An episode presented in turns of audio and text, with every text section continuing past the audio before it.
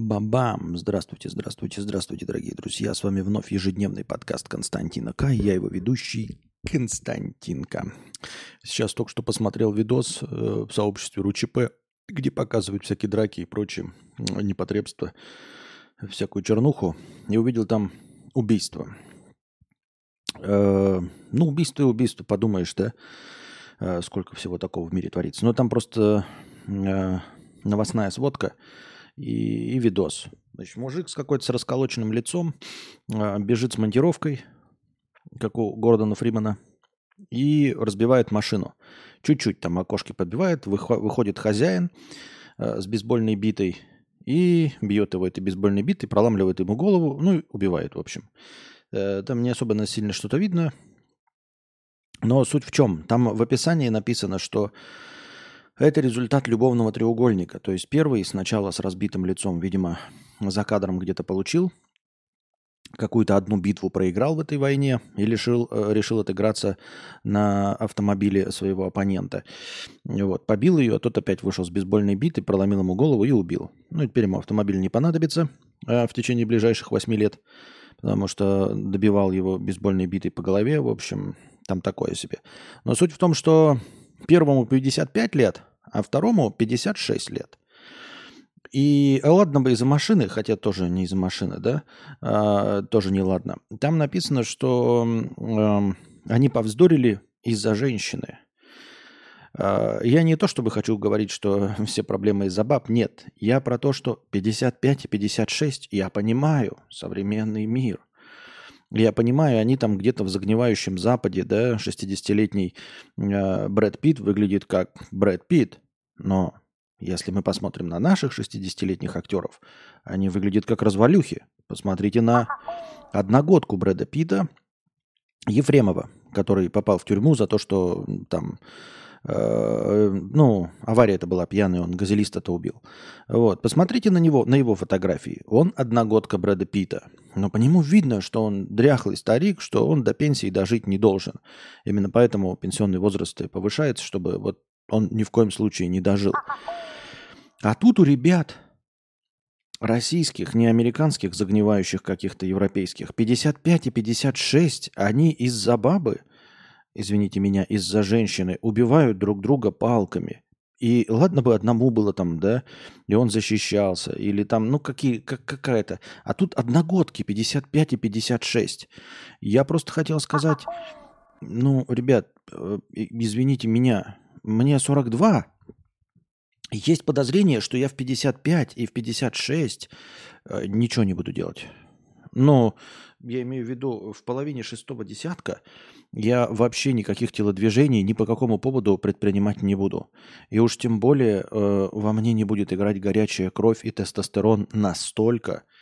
И я буду, конечно, любить свою женщину, да, но я буду, наверное, отстаивать свою позицию разговором, вот, может быть, э, комментариями в интернете, но точно не кулаками. А тут в 55 люди, вот ты смотрите, у них какая шекспировская драма, как, как, какие-то испанцы, я не знаю, южные, какие-то д'Артаньяны с портосами, отсосами, арамисами. Э, что, что это за дела? Два 55-летних, 56-летние из-за женщины насмерть бьются палками – где это видано? Что там за женщина, я извиняюсь, ради которой стоит убивать и присаживаться на 8 лет? Извините меня. Извините меня. Вторая ссылка не работает, говорят товарищи. Товарищи, говорят, не работает. Надо проверить, надо проверить.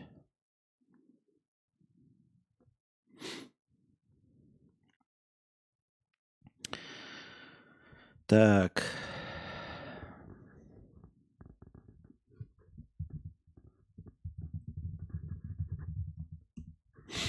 Так, так, так, так, так. Сейчас я пытаюсь, потому что я не знаю, где у себя видос, надо сначала открыть его у себя, у себя же в ссылочке, а потом нажать на ссылку. Так, и почему же она у вас не работает? У меня все открывается. Слушайте, ну тогда нужно, наверное, сделать, я понимаю, что это как бы, понимаете, основной способ э, доната для тех, у кого эта ссылка не работает, он и остается Donation Alerts. Понимаете, если эта ссылка у вас не работает, то, скорее всего, вы находитесь на территории Российской Федерации. И почему вы тогда не донатите по первой ссылке? Первая ссылка – это альтернативная ссылка со всеми способами доната для тех, кто не может задонатить через Donation Alerts, то есть живущих за границей. А если вы за границей, ну, за границей Российской Федерации, то автоматически у вас все должно работать. Я правильно понимаю? Или как? Или где? Это какое-то внутреннее противоречие. Объясните мне, как так получается. Костя, работает с VPN, только не отвлекайся. Нет, я к тому, что почему вы пытаетесь через нее зайти, вы хотите каким-то альтернативным способом заработать, задонатить, кроме Donation Alerts, и при этом находитесь в России, так? Тогда на будущее напишите мне в чате, какой есть вот такой агрегатор ссылок типа Link3, который открывается с Российской Федерации, и я сделаю дубляж там Э, всех тех же самых ссылок, всего того же самого, что на Link 3 для тех, кто сидит с территории Российской Федерации, чтобы только чтобы эта площадка у вас открывалась однозначно. Потому что просто так плодить еще одну, которая не будет открываться, бессмысленно, я думаю.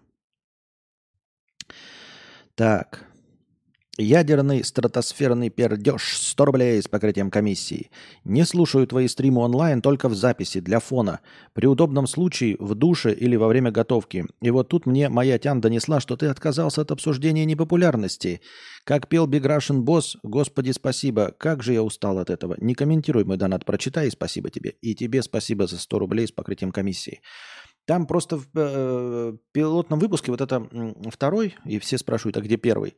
Залью, залью я первый. Э, не все люди поняли, что э, рубрика «Духота и нытье», она не просто про просто. Они там несколько комментариев написали, что клево, что большие просто не будут отдельно разбираться. Небольшие просто не. Рубрика «Духота и нытье» только про непопулярность. И все.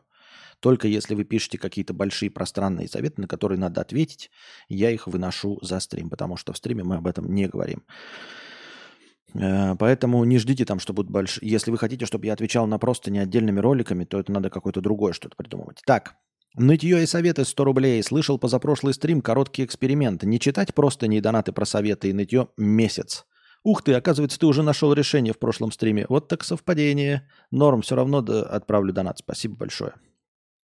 Half Decay 250 рублей. Я Half Decay.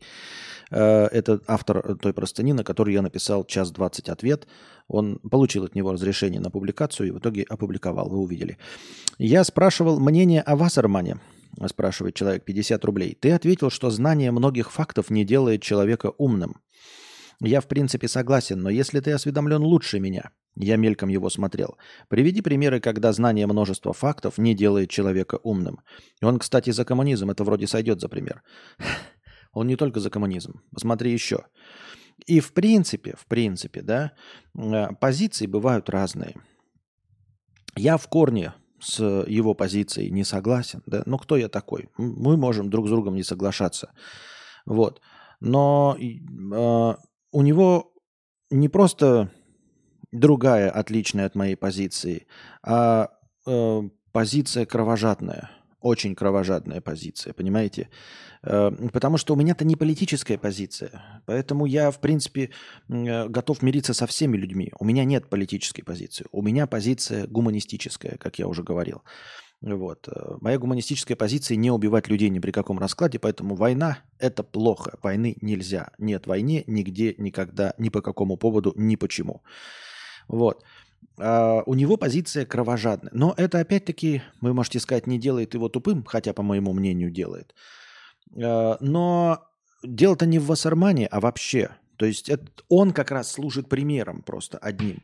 Не, не, не примеры нужно приводить э, не, в, не, не в нем и не в его поведении, потому что он весь сам является примером. А примеры нужно приводить из какого-то дру, другого, другого человека, из другой отрасли. Я так тебе сразу не приведу, но э, мне кажется очевидным, вы можете не соглашаться, что знание многих фактов и вообще знание, образование, это все из раздела, знаете, справочной информации в голове, справочной библиотечной информации. А ум – это умение пользоваться информацией. Причем ум, понимаете, умение пользоваться информацией не только из твоей головы, а умение находить эту информацию или умение вообще узнать, где эта информация, найти и правильно воспользоваться. Вот что значит ум. Очевидно, по мне кажется, очевидно, Вассерман этим мастерством не обладает. Он не богат, он не успешен. Я, например, не знаю, как вы, я не хочу быть Вассерманом, никогда не мечтал быть Вассерманом. Ничего из того, что он делал, не вызывает у меня зависти. То есть его жизнь э, даже до войны не являлась эталоном для подражания ни для меня, для вас не знаю, но для меня не являлась. Что говорит о том, что я при этом знаю, что э, знания его обширны, он участвует во всяких там своих играх, побеждает, вот такой вот большой эрудит, но что за жизнь-то такая? Одинокого, старого, толстого, неумного, кровожадного мужчины, ненавидящего все. Вот. Э, для этого нужно быть умным. Ой, в смысле, э, знания нужны для того, чтобы вот к своему возрасту быть кровожадным старым мудаком? Ну вот просто кровожадный старый дурак. И для этого ему нужны были знания. То есть я бы еще поверил, знаете, что кто-то берет знания и пользуется им в добро, что тоже не обозначает, что он становится умным, но пользуется в добро. То есть кто-то получает образование и становится доктором или э, учителем. То есть учит детей учит людей быть лучше, быть добрее, и вот пользуется своими знаниями, чтобы других людей делать лучше, добрее и им жизнь облегчать. А, есть кто-то, вот как я сказал, как доктор, который учится и потом спасает другие жизни. Я считаю, что это проявление ума, но можно как-то это отдельно разделить. А есть вот, эм, по-моему, умные люди, которые э, могут пользоваться знаниями. Да? Мы говорим в широком смысле не про деньги, да? Ну, потому что мы про это уже говорили, что самые умные это деньги, поэтому мы расширяем, э, не повторяемся, стараемся не повторяться. Поэтому вот. Э, ум – это мудрость, да, но мудрость что такое? То же самое, поэтому я не, не использую другой термин. Я просто объясняю, что я под этим понимаю. Мудрость и ум – это умение находить жизненные решения – а под умениями находить жизненные решения, вы скажете, может, Вассерман умеет находить жизненные решения? Возможно, умеет. Но то, к чему э, он пришел, э, мне не кажется красивым и хорошим. Я ему не завидую. Ни в каком месте. Вот ни, ни его эрудиции, ни его, скажем так, семейному положению, ни его финансовому положению, э, ни его популярности, который я, в общем-то, не вижу, да, ни э, его целевой аудитории я не завидую. Я могу позавидовать, ну, в хорошем э, смысле слова, э, каким-то людям. То есть я хотел бы, чтобы у меня аудитория была там, например, как у какого-то писателя, да. Хотел бы, чтобы деньги у меня были, как у Тинькова. Хотел бы, чтобы э, выглядел я, как Брэд Питт. Хотел бы, чтобы уважали меня, как э, Соло Беллоу, например. И вот, ну, есть люди, да, я там, например, если бы я занимался программизмом, то, наверное, я бы ориентировался на какого-нибудь Касперского, да, на Брина э, в качестве примеров для подражания. Опять же, запрещено бургера, э, Берга, Цукерберга. А вот я не знаю, может у вас э, э, вызывает какие-то положительные чувства Вассерман, да, и вы такие, вот я бы хотел быть как он. Нет, я даже бы как в свою игру бы не хотел как он играть. Были гораздо интереснее его персонажи и, и, и, и лучше, и, и приятнее при этом. Вот и все. Поэтому, э, подытоживая, ум и мудрость – это умение пользоваться информацией, которая разбросана вокруг тебя – можно быть вообще э, очень умным, это когда ты умеешь пользоваться информацией, и еще огромная ее часть содержится в твоей голове. То есть ты обладаешь вот этими энциклопедическими знаниями, эрудицией, все это помнишь, умеешь пользоваться. Это вообще хорошо, редчайшее явление. Есть просто умные люди, которые знают быстро, где находить эту информацию ею пользоваться. Да? А, есть какие-то вот люди, которые просто путем наблюдений, немножечко другое явление, черпают информацию из открытого мира, не, не из книжек и не из энциклопедий, но вот как-то черпают и умеют этим пользоваться, да? делают правильные выводы. на основе своих скудных знаний. Ничего из этого нет у Вассермана. Вот. Это просто злой, тупой старик. И все.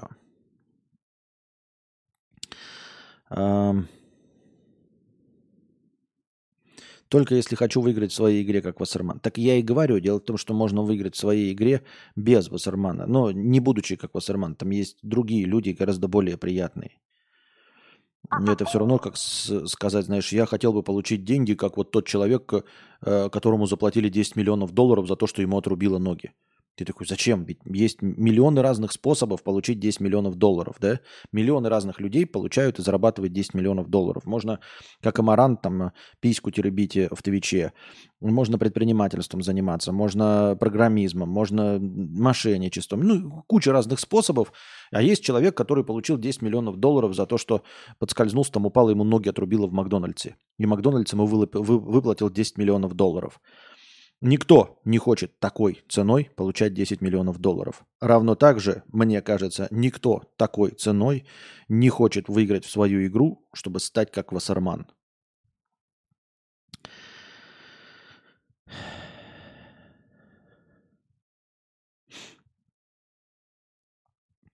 Давай, так, душный стрим, часть вторая, такой веселый вышла. То, то же самая нелюбимая тема – это нытье успешный успех. А тот выпуск как будто «Зеленого слоника» пересмотрел.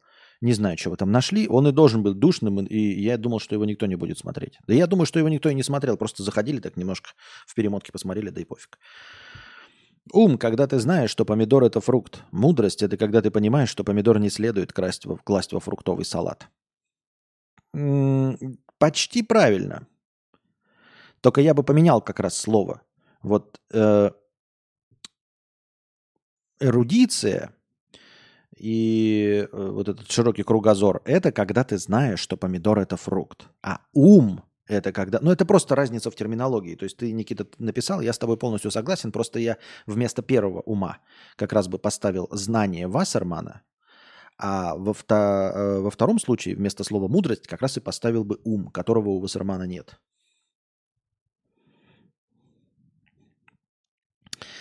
Так. Аноним 50 рублей, стримообразующий наш э, сегодняшний донат. Выбрался из дома на активный зимний отдых. Пробыл тут один день и понял, что мне этого хватило и вообще ничего интересного. Смотрю на других людей, так они с огнем в глазах, а мне пофиг, э, как обычно, такое чувство, что ничего и не интересно в жизни. Будь у меня огромные деньги, вот это будет развлечение. А так, Г. Ну, я с тобой полностью согласен, потому что я тоже не люблю вот эти мирские, простые, дешевые развлечения. И, возможно, люди меня не понимают, но когда я привожу пример, что обычные вот развлечения, то есть поехать куда-то там покататься на лыжах, да, или покупаться, это все равно, что для вас, например, путешествовать автостопом э, там с дальнобойщиками, да, с какими-то непонятными личностями, вот спать в лесу, вонять. Это тоже путешествие, правильно? Это тоже отдых, ты находишься в отпуске и вот поехал куда-то автостопом. Но для большинства людей никакого кайфа в этом нет, потому что это дешево. Э, и люди, большинство, предпочтут э, заплатить за самолет, куда-то полететь и посидеть в пятизвездочном отеле, да. И вот для меня посидеть в пятизвездочном, ну, не, да, пятизвездочном отеле и полететь на обычном самолете – это так же некомфортно, как путешествовать автостопом. Вонять, сидеть с неизвестными личностями, а, развлекать их беседой, а, бояться, чтобы тебя не убили и не изнасиловали. А, а настоящее развлечение – это когда ты тратишь деньги на что-то очень хорошее, э, излишне хорошее, чтобы там прям люкс, чтобы такси Уберблацк, чтобы бизнес-класс – все с чувством, с толком, с расстановкой, с большими деньгами. Тогда это будет развлечение. И вот я тоже не очень понимаю э, смысл отдыхать, знаете, две недели, э, 350 дней в году вкалывая, а потом две недели просто греться, в, ну, греть жопу в Турции. Причем, э, судя по отзывам, это же никогда не особенный кайф. Вот это все с утра занимать лежаки, спорить с этими турецкими, э, обязательно тебя обманут, когда ты поедешь на какую-нибудь экскурсию, где-то ты переплатишь, будешь нырять с аквалангом, с, э, тебя будут фотографировать, а потом потребуют 200 долларов за фотографии. Какая-то все время шляпа, мошенники какие-то будут в общем бассейне плавать, что это за прикол, для чего это делается, мне тоже не очень понятно. С другой стороны, я никогда не понимал, а я никогда не отдыхал, и мне непонятно было, вот, а почему выбираются две недели там, или 10 дней? Вот что, 10 дней хватает кому-то? То есть есть какой-то лимит, есть какое-то внутреннее ощущение, что вот три дня греть жопу мало, а вот 10 дней в самый раз. А где эта граница проходит, и почему она такая всеобщая? Ну, то есть нет же равномерного распределения, чтобы вот одинаковое количество людей ездят на день, одинаковое на 2, на 3, на 4, на 5, на 6, ну и до 365. Нет, есть ключевые. Две недели и 10 дней. Вы скажете, возможно, это все обусловлено как раз-таки трудовыми договорами. То есть стандартный отпуск две недели, и вот так получается. То есть люди бы хотели, возможно, больше, и нет никакой э, психологической отметки, которую нужно обязательно пройти, чтобы отдых состоялся. Я не знаю. Возможно, мы правы. Но есть подозрение, что нет такого э, ровного стандарта в две недели. А, в отпусках во всем мире. Я же говорю про весь мир, да. И непонятно, чем люди руководствуются. Почему вот они считают, что вот они за две недели отдохнули? Почему? Почему они за две? Почему, почему не месяц? Вот. Почему месяц душно? Вот сейчас бы дружа пришел, вот он бы сказал, ему через месяц, э, не через месяц, даже раньше становится душно на одном месте э, во время отпуска. Меня во Вьетнаме не задушнило. В Вьетнаме все было нормально. Я уже смирился, я и в, самом Вьетнаме смирился, говорил, что, ребята, э, Вьетнам прекрасная страна, у нее есть свои особенности. У всего всегда есть свои особенности. Это ни в коем случае не минусы. Это особенности. Я к этому выводу пришел и призываю вас эм, тоже к нему прийти. Я сегодня даже задумался над тем, как э, э, насколько неопытный путешественник какой-нибудь Варламов и все остальные люди, которые рассказывают о минусах каких-то стран. Запомните, ребята, ни в какой стране нет ни единого минуса. Есть только особенности. Люди делают так, а не иначе, потому что они предпочитают так а не иначе, предпочитают. Не потому, что у них неправильно, не потому, что у них хуже, чем в России или хуже, чем в Америке. Нет. Просто послушаешь Варламова и задаешься непонятным вопросом, понятным вопросом, справедливым. Вот человек столько стран объездил, но настолько он неопытный турист и не понимает вообще концептуально разницы стран, что он постоянно описывает какие-то минусы вот в стране. Он приехал в страну, и вот у нее минусы. Нет у нее минусов. То, что там делают люди, им это нравится. И вопрос к тебе, Варламов, а зачем ты путешествуешь? Разве ты путешествуешь не для разнообразия? Потому что если бы везде было, как в твоей стране России, то тебе путешествовать было бы скучно, и ты бы не путешествовал, если везде будет одинаково, правильно? То есть ты едешь в другую страну, чтобы было по-другому, и там по-другому. И когда ты видишь то, что там по-другому, ты описываешь это как минус. Почему? Ты же опытный человек, понимаешь, что в каждых странах по-разному. Это ты ездил. А я вот не путешественник, я сидящий на месте. И я очень люблю свою страну там и все остальное. И вот я как раз привыкаю к чему-то очень долго, и это не хочу менять. Я консерватор по своей сути. И при этом я поехал во Вьетнам, и все равно через год, ну, раньше, э, я понял, что э, все, что мне не нравится, это не минусы, а особенности – я могу приводить какие-то, как мне кажется, логичные аргументы в пользу того, что так было бы лучше. Так было бы лучше для меня, а не для вьетнамца. Поэтому во Вьетнаме все прекрасно. Уехал я оттуда, потому что их особенности накопились и мне не нравятся. Это их особенности, с ними все прекрасно. Они мне не нравятся. Особенности, которые здесь есть, мне побольше нравится. Тут не хочу сглазить, чтобы не набралось их там критического количества. Но это особенности, нет никакого минуса. И пришел к этому я, тот, который должен плевать на все, ну, то есть, которому должно все не нравиться, потому что, ну вот, да, в любую страну приезжают, тут, э, значит, там не разговаривают по-английски во Вьетнаме, здесь, значит, э, нет Алиэкспресса, Озона и Wildberries, чтобы удобно все покупать, здесь что-то дороже стоит, я должен вот на, э, на это все плеваться, потому что я Я вот классический сидящий дома с куфы под пивас, правильно? Это я должен просто ныть по поводу абсолютно всего. А я нормально это воспринимаю. Да, меня немножечко встряхнуло э, во Вьетнаме, но все равно в конце концов я концептуально принял, что они просто живут по-другому. И они ради этого мы туда и едем. Ну, то есть люди, которые любят путешествовать, не я, а которые любят путешествовать, они приезжают во Вьетнам, чтобы было не как там, где они живут. Немец приезжает во Вьетнам, потому что там не так, как где он живет.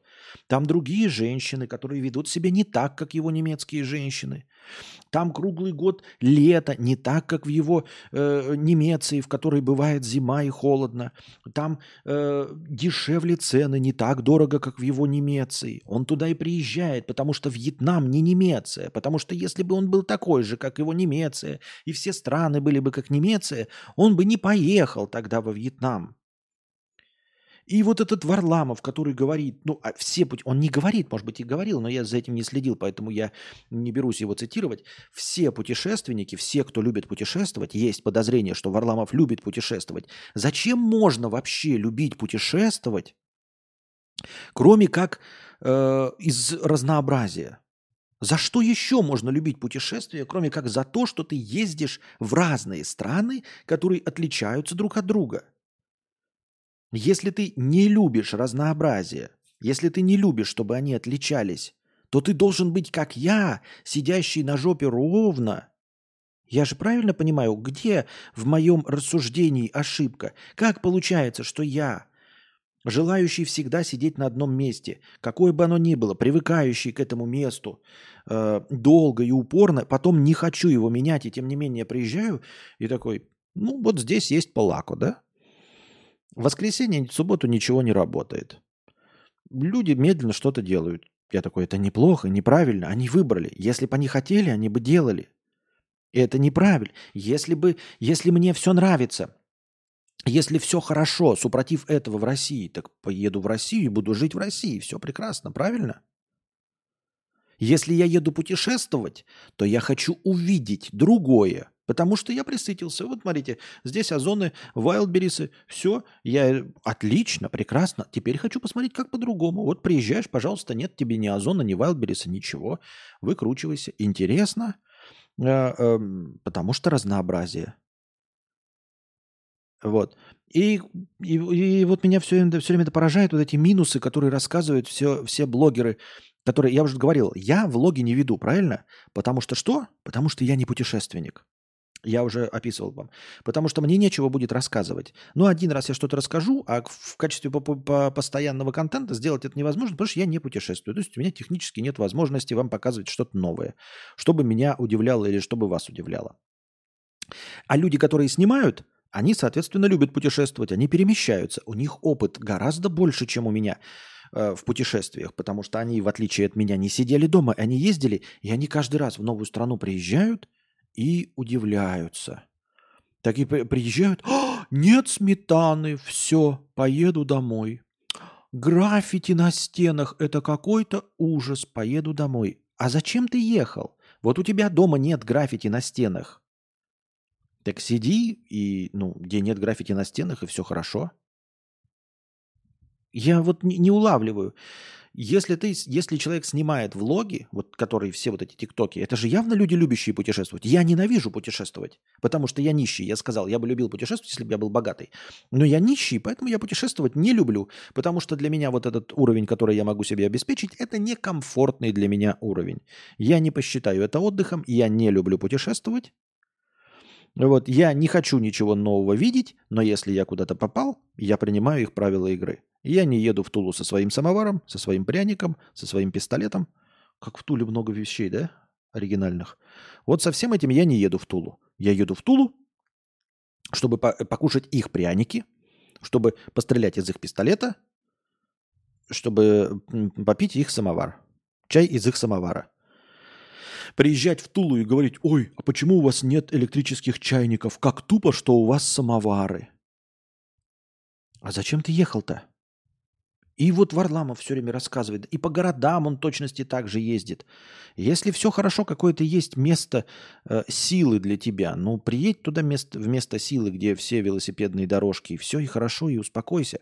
Почему ты считаешь, что э, твои предпочтения по велосипедному транспорту, по, по отсутствию пробок, это все универсально какие-то хорошие вещи? Нет. Нужно как-то, смотрите, даже если кажется, что абсолютно универсально хорошие вещи, да, что ну, в машине удобнее ездить, чем в мопедике, например. Нет, нельзя так оценивать. Ты должен вырасти полностью в Индии или во Вьетнаме, вот, с, вот с, родиться с вот этой кастовой системой, как в Индии, неизвестно где, рандомно, дорасти до 25 лет. И вот когда ты скажешь, абсолютно искренне, что тебе на автомобиле удобнее, да, ну тогда, пожалуйста, копи деньги и поезжай в Европу и живи себе.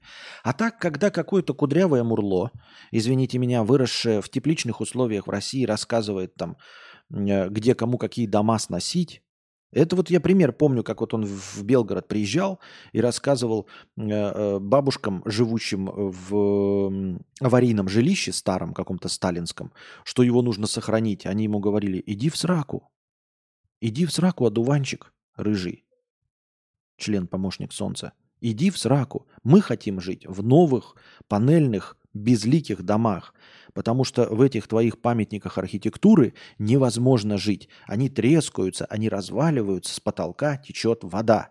Нам это не надо. И, и, то есть человек приезжает со своими какими-то представлениями о том, как надо, ну так найди себе европейский город, сидит. Нет, я не говорю, не, не запираю ни в коем случае. Я задаю вопрос тогда, почему же ты любишь путешествовать-то?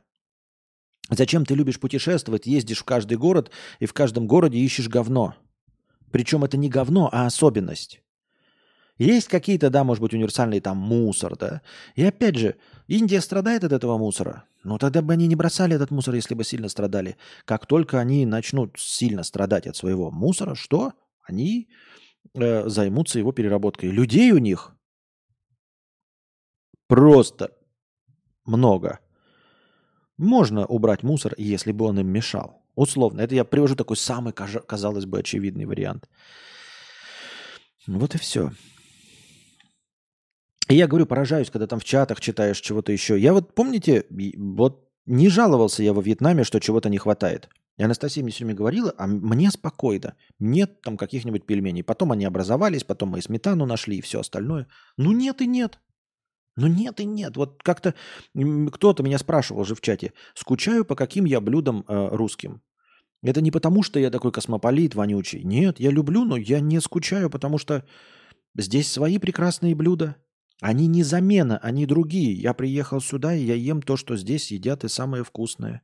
И не скучаю, потому что я э, не ем. Если надо, постараюсь, поищу. Не найду, ну, ну нет сметаны, там, ну, эти классические нет сметаны, гречи, что там еще? Творожного сыра. Что нам в Вьетнаме-то не хватало, я забыл. Так и все. ББ-курса считается, что станови, становится скучно на десятый день. Но суть в том, что место себя исчерпывает. Нужно тогда радикально повышать бюджет и улучшать планирование. Хотя вот на круизных лайнерах, с другой стороны, вроде да, дольше плавают, а это вообще закрытая система, в которой варишься. Может быть, картинка меняется. Слушай, ну, мне это все это непонятно, поэтому я даже не знаю, как там с тобой беседу дальше вести, аргументировать в пользу чего. Я, я просто не понимаю систему вот этого отдыха. Потому что надо много денег.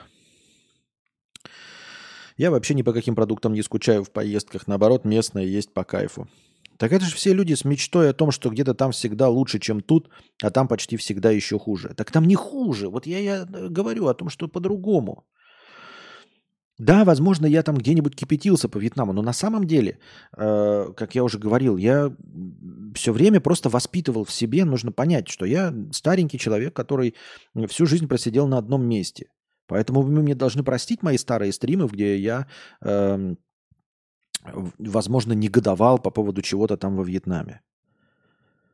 Э, интернет там точности такой, какой он должен быть. Вот вы знаете иностранных стримеров, там PewDiePie, каких-то Амаранта, вьетнамских стримеров знаете? Нет, потому что им это не надо.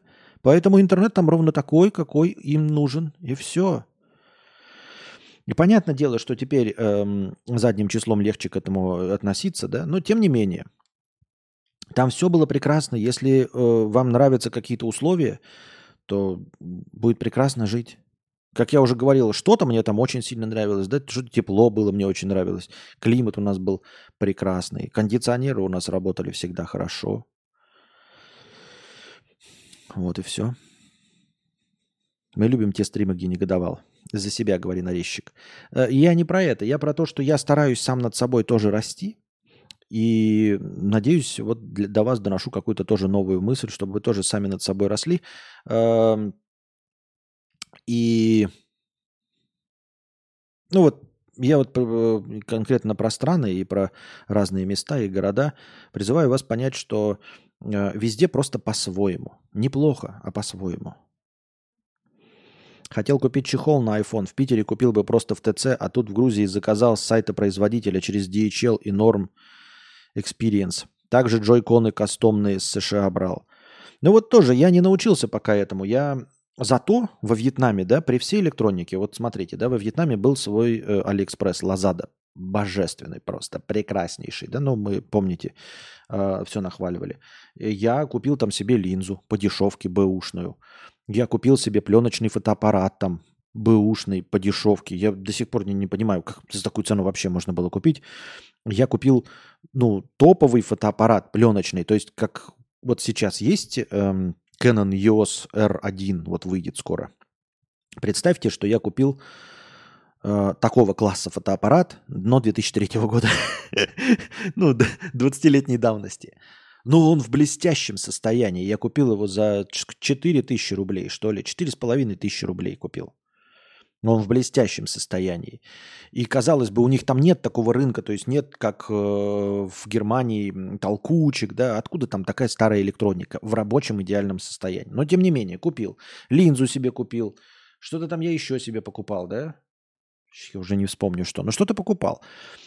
И тем не менее, я не мог купить оригинальные амбушюры. То есть вот э, какое-то БУ такое, а специфический дорогой товар, он там никому не нужен.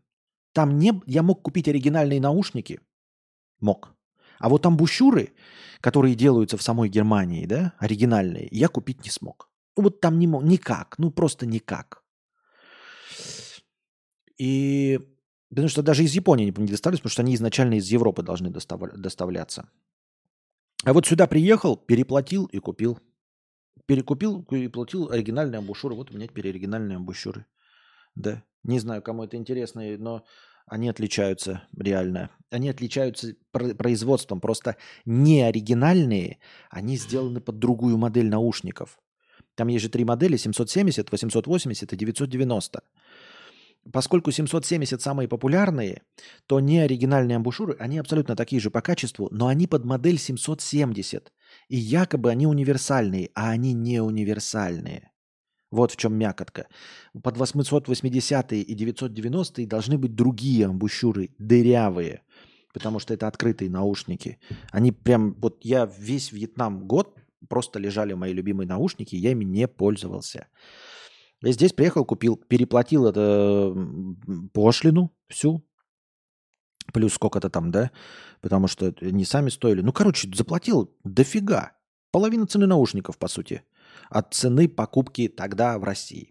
Ну и сейчас, наверное, Но тем не менее, да, казалось бы, дорого, но вот специфическую технику купил. С другой стороны, например, сейчас свет, да, мне нужно купить. Э, тут, судя по всему, блогеров не особенно много. Э, я помню в России в каждом торговом центре островки вот эти э, с чехлами для телефонов, там же везде сейчас продается вот это круговое освещение – у тебя по-любому, вот напомню, когда я уезжал, так было. Сейчас так же, что в любом торговом центре есть островок, и там будут обязательно стоять э, стойки с круглым светом для всех блогеров. И разнообразно обязательно будет 5-10 наименований. Здесь не особенно популярный товар. Я бы сказал, не особенно популярный. Видим, блогеров, снимающих самих себя, здесь не так много. Прямо скажем, не популярны. Они есть, но это ты заходишь в магазин электроники, и а стоит одна маленькая вот такая освещалка, и стоит тысяч шесть рублей. китайское. Чтобы что? Чтобы что, зачем и почему, и что движет такими людьми? Почему так? Непонятно. А родные кончились амбушюры? Да, да. Ну, потому что я потничок сальный. И даже когда их стираешь, они ну, не бесконечно. Ну, то есть ты их два-три раза постирал, и они превращаются в, в, в фигню. А вообще они тканевые, их можно стирать. Но когда ты их постираешь, у них э, вот эта вот э, кожаная часть, на которой они держатся, вот эта вот часть, она сразу рассыхается и трескается. То есть, по идее, ты можешь ну, один раз хорошо постирать. Два раза уже они уже у тебя превращаются в шляпу. И у нормальных людей, которые не сальные потные свиньи, э, этого может, ну, если ты не потеешь постоянно, то у тебя могут вот годами. То есть их даже в студии используют. Вот. У меня раз в несколько месяцев надо стирать. Ну, то есть они прям становятся сальными, они это надо стирать. Я их стираю, и вот они примерно мне на полгода, на 9 месяцев хватает. Таким вот образом. Да, круглые эти штуки есть в ДНС, видел в островках. Вот. Так-то везде офигенно, кроме Индии. Таиланд, Кайф, Грузия. Да в Индии тоже офигенно, если ты э, знаешь, зачем едешь и что ты хочешь. Таиланд, Кайф, Грузия, Кайф, Кипр, Кайф, Египет, Турция. Везде шикарно. Жаль, нигде нельзя остаться на годик-полгодика без гемора. Да, да. Границы, границы мировые. Индия тоже прекрасная. Представь, что в Индии на самом деле за тобой нет никакого слежения, как за россиянином. Вот вообще всем все равно будет на тебя в Индии. Что угодно можешь в Индии делать. Ну, естественно, в пределах, рамках закона, но я имею в виду никакого слежения за тобой, вот этих постоянных камер, там еще чего-то. То есть, если ты вот такой свободный человек в шлепанцах, да, э, с татуировкой какой-нибудь дебильной, э, одной единственной на руке – весь в фенечках, то вот прекраснее место, наверное, не найти. Наверное, еще ищут какие-нибудь эти туристические зоны, там вообще будет хорошо. Константин Эрнст, ты на DTF? Да на DTF у нас сидят мои. Тут мы уже писали, и фотки нам высылал человек, который на DTF сидит, и еще я с кем-то видел, а, тоже полил некоторые ники на ДТФ. Как минимум раза три. Все мы говноеды. Ну, токсичный из PDF. Так. Костя, ты сказал про интернет, и он у тебя на 5 секунд, что ли, пропал, или это у меня так? Так, нет, не пропадал. Ничего не было. Все нормально. Так.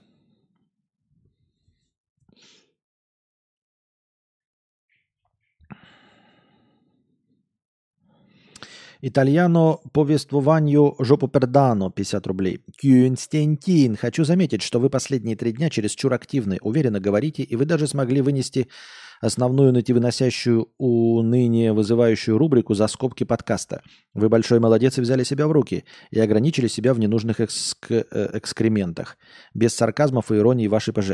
Я стараюсь, я стараюсь быть лучше, ребята. Я прислушиваюсь к вам, даже если полыхаю, все равно прислушиваюсь. Э, и, и стараюсь быть лучше. Да, это не киллер фича, которая приведет. Я просто, просто в рамках того, что могу, стараюсь быть лучше.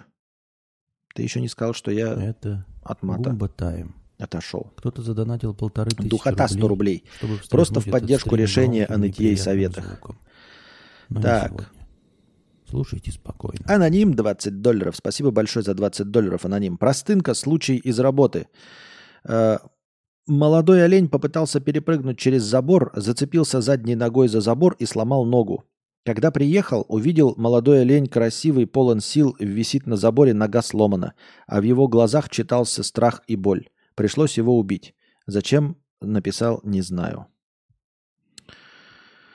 А, ну да, это же также и лошадей раньше пристреливали. Да и сейчас, по-моему, их ну, не пристреливают, конечно, но усыпляют, потому что у четвероногих вот этих больших животных э, перелом ноги это же неизлечимая вообще совершенно э, штука. Потому что никак невозможно зафиксировать, ничем нельзя заменить. А собаки, да, могут там без ноги, вот мячик там без ноги нормально одной существует. Кошки могут без ноги. Э, кошки и собаки могут без двух ног быть, э, без передних или без задних, можно заменить на колесики. У лошади, коровы, оленя, ты же у них не заменишь на колесо. Ты их не заставишь так двигаться. У них другой, другая манера двигаться. Вот это же называется, да, как... ну, например, слон все время стоит на трех ногах. То есть не менее чем на трех точках. То есть слон никогда не скачет и не бежит.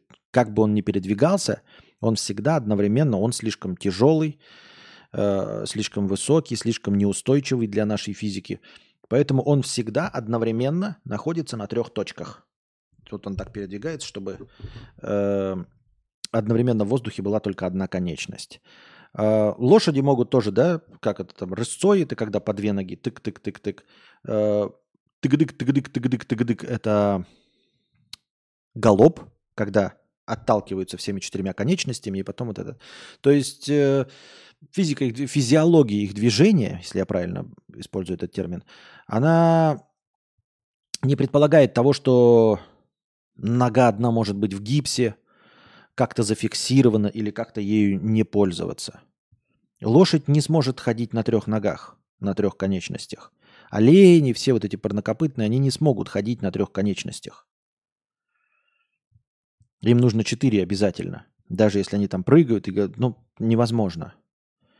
Поэтому их усыпляют, если там, ты можешь, я не знаю, кусок мяса а, оторвать от лошади, и ее будут лечить, зашивать и все остальное. Но если она сломала ногу, то больше ничего нельзя. Тыгдык-тыгдык. Тыгдык-тыгдык – это галоп.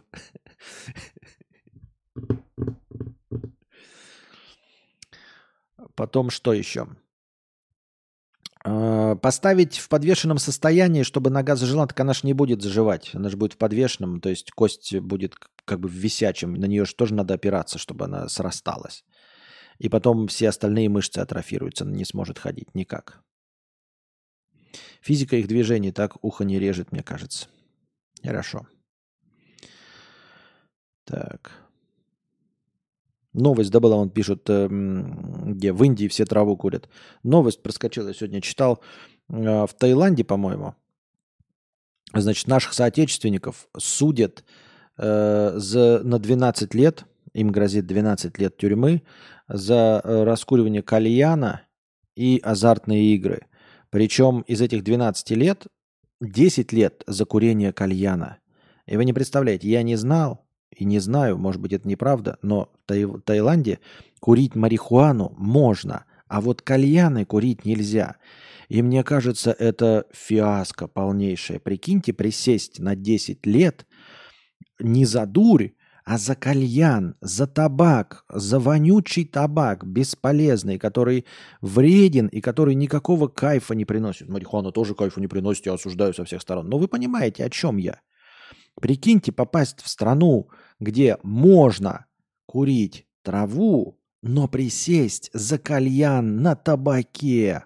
Там вейпы запрещены, то есть за вейп точности также можно было э, присесть. Кальян. Ты, вы пришли куда-то в кафетерий, да? Да лучше бы вы долбили в Таиланде, ни в коем случае не в России. И, и, и вот вы сидите сейчас в тюрячке, и вам два года грозит за азартные игры, такой, да, в, во всех странах запрещены азартные игры, и в России бы прилетело. И в Америке, наверное, прилетело, если не в штате Невада, ну и там, где запрещено. Согласен, два года, да, может быть, условка. Но еще 10 лет за кальян и такой, ребята, ну почему, и такой, ну что за Почему мы просто не долбили гаш? Ну почему мы решили вот это вспомнить обычную российскую кальянную? Ну как так-то, блин, а? Костя, ты вспоминал еще про госсимволику. Э, в Объединенных Арабских Эмиратах инфобизнесмен купюры меж пальцев засунул и за это от 8 до 12 лет присел. Чего за засунул? Я думал, что там сжигал или что он там делал. Напомни, вот у меня память плохая. Тут или забивать скотину, или выхаживать до конца ее дней. Так вот, э, дело в том, что не выхаживать ее, если выхаживать, понимаешь, за собаками что же выхаживают, колесики и делают там и все остальное. А это не выхаживать, это просто вот ты можешь положить лёж, лошадь, э, вот просто положить лежмя, и все, и кормить ее с ложечки. Потому что она больше никогда не встанет. То есть тебе нужно ее переворачивать, чтобы пролежней не было. Это не выха... выхаживают, это когда э, очень сложно больного э, выхаживают, чтобы он потом начал ходить и сам жил. Это выхаживать. А это просто бесконечный уход. Да, присесть за кальян на табаке – это фиаско. Это какой-то позор. Согласен. Так. Ну и плюс там пишут вот итальяна, что я три дня активен. Я, мне кажется, не чересчур активен, я просто довольно активнее становлюсь. Все активнее и активнее постепенно.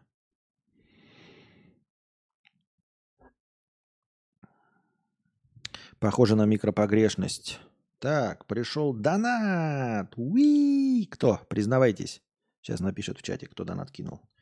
Признавайтесь, кто. А то, может, это еще Анастасия донат. А ну-ка, а ну-ка, плясать выходи. Рысь, галоп, карьер у лошадей, вдруг кому интересно. А этот э, инохоть это что такое? Ну, говорят, бракованная лошадь э, бежит иноходью. Там что-то какие-то не, не это, ну, когда на слух, типа, как неправильная барабанная дробь. Но что конкретно это? Кому сказать спасибо? Да, кому сказать спасибо, я не понимаю. Я не могу добавить, вдруг это Анастасии задонатили. Просто нужно помнить, что везде есть свои безумные правила. Мы просто к своим привыкли. Вот, это, кстати, да, это то же самое, о чем я сегодня э, весь стрим и говорил. Привыкли на автомате, что со своими правилами работаем, а в каком-нибудь тае опасно песок вывозить. Да, это правда или ты просто так для примера написал, для красного словца? Вот я не знаю. Э, есть какие-то общепринятые законы, да? Убивать нельзя, воровать нельзя, наркотики нельзя. Но вот где-то можно. Осуждаем их со всех сторон. Но да, с одной стороны, глупо было предполагать, что кальян на табаке нельзя – о, Анюта пишет, мои выше написал, а я не видел что-то. Слушай, нет твоего коммента? А-а. Я же говорю, YouTube, вот мне э, предъявляли претензию. YouTube э, сам, я не сам ничего не баню. Вот Анюта пишет, что выше писал, нет твоего сообщения. Вот скажите, ребята, вы видите сообщение от Анюты? Нет, его нету. Сейчас вот проверим даже. Первое сообщение от тебя за сегодня – это вот 50 USDT мои. Это первое сообщение от тебя за сегодня. Больше от тебя сообщений нет, я все проверил поиском. Сейчас люди тебе в чате напишут и подтвердят, что ты ничего не писал сегодня. Вот так работает YouTube, ребята. Э, что ты там написал в том предыдущем сообщении? Вот мне интересно, почему оно не прошло? Вон нарезчик пишет, нету Анюта комментарил. Было же уже даже так, когда э, Юра заходил, помните, Хованский тоже писал? И, и даже Юру с галочкой не пропускала. Вроде песок считался собственностью их монарха, как минимум прошлого. И в теории это опасно. Но э, не проверял. Выше рысь галоп. Так, где у нас рысь галоп? Ну, нету ничего. Нарезчик пишет, э, подряд читаю, он не сжигал, а именно меж пальцев купюры засунул и сфоткал. Дальше идет, похоже на Северную Корею микропогрешность, дальше идет рысь, галоп, карьер. Нет твоего сообщения. Я и говорю, интересно, вот почему YouTube тебя не пропустил? Что ж ты там такого крамольного написал? Костя, чекни USDT. Вот просто написал Костя, чекни USDT? Ну вот видите, вот ты же сейчас это в, как в качестве цитаты вставил, и оно прошло. А до этого нет. Нет твоего сообщения, просто нет и все. Да, например, в некоторых африканских племенах принято приветствовать друг друга, например, плевком в лицо. Так вот, я и говорю, с одной стороны, наверное, ребята не ожидали, да, что кальян может быть запрещен. Но когда ты едешь в Таиланд, это же ну, не какая-то совсем уж непопулярное, не какое-то непопулярное направление. Э, скорее всего, ты состоишь в каком-то телеграм-чате, что-то заранее прочитал. Даже я слышал о том, что вейпы где-то запрещаются. приезжая в Таиланд, я бы, наверное, зашел в местный чат и, и, наверное, узнал бы, что вейпы нельзя, и потом бы задался вопросом, а что еще нельзя. Мне так кажется. Я так думаю. Юру Закапс часто фильтр банит таймачом. Понятно. Так, добавляем 50 USDT. Что же я? 50 USDT умножаем на 130.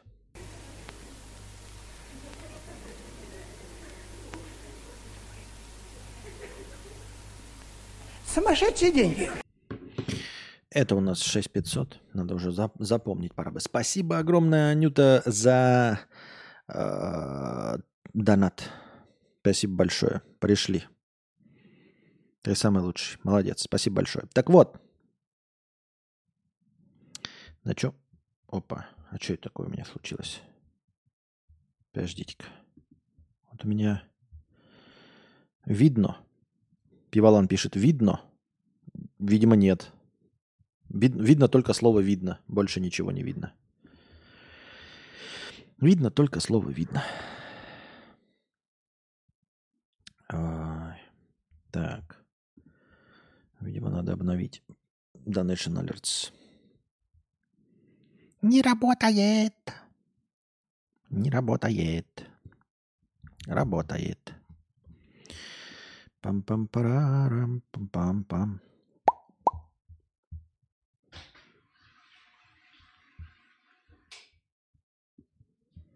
О, боже мой. Так. Инохоть – это вид рыси, это не бракованная, это особенность. А, вот оно что. Я помню просто слово такое. И все. Пожалейте матерей, ребята, не надо вейпи эти. Понятно. Сумасшедший уровень настроения. Спасибо большое. Мне интересно еще вот, допустим, если гипотетически взять, похитить японского императора и вывести в другую страну, что случится? Так-то по их традициям это значит, что Япония обязана будет объявить эту территорию принадлежащей ей. Или выкрутиться все же. Я думаю, Япония это выкрутится. Они не, не будут какой-то фигней страдать.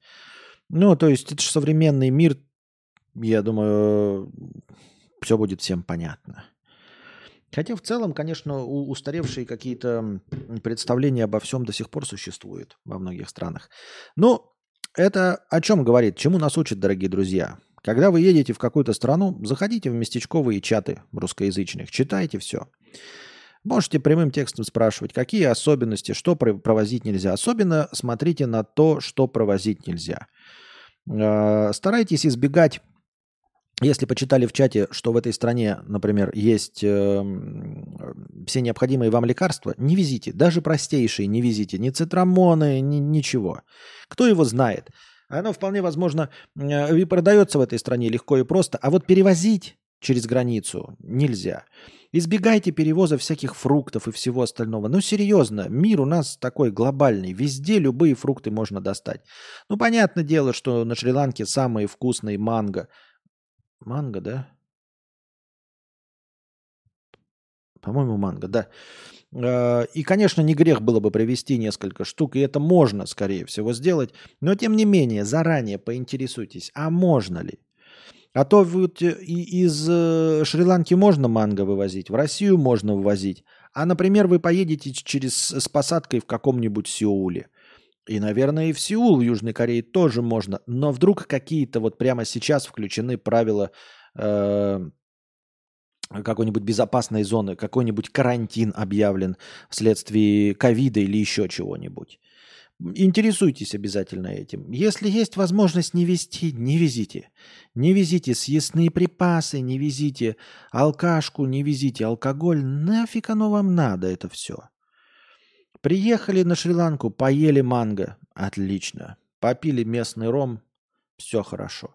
Приехали во Вьетнам тоже. Поели местные апельсины, драгонфруты.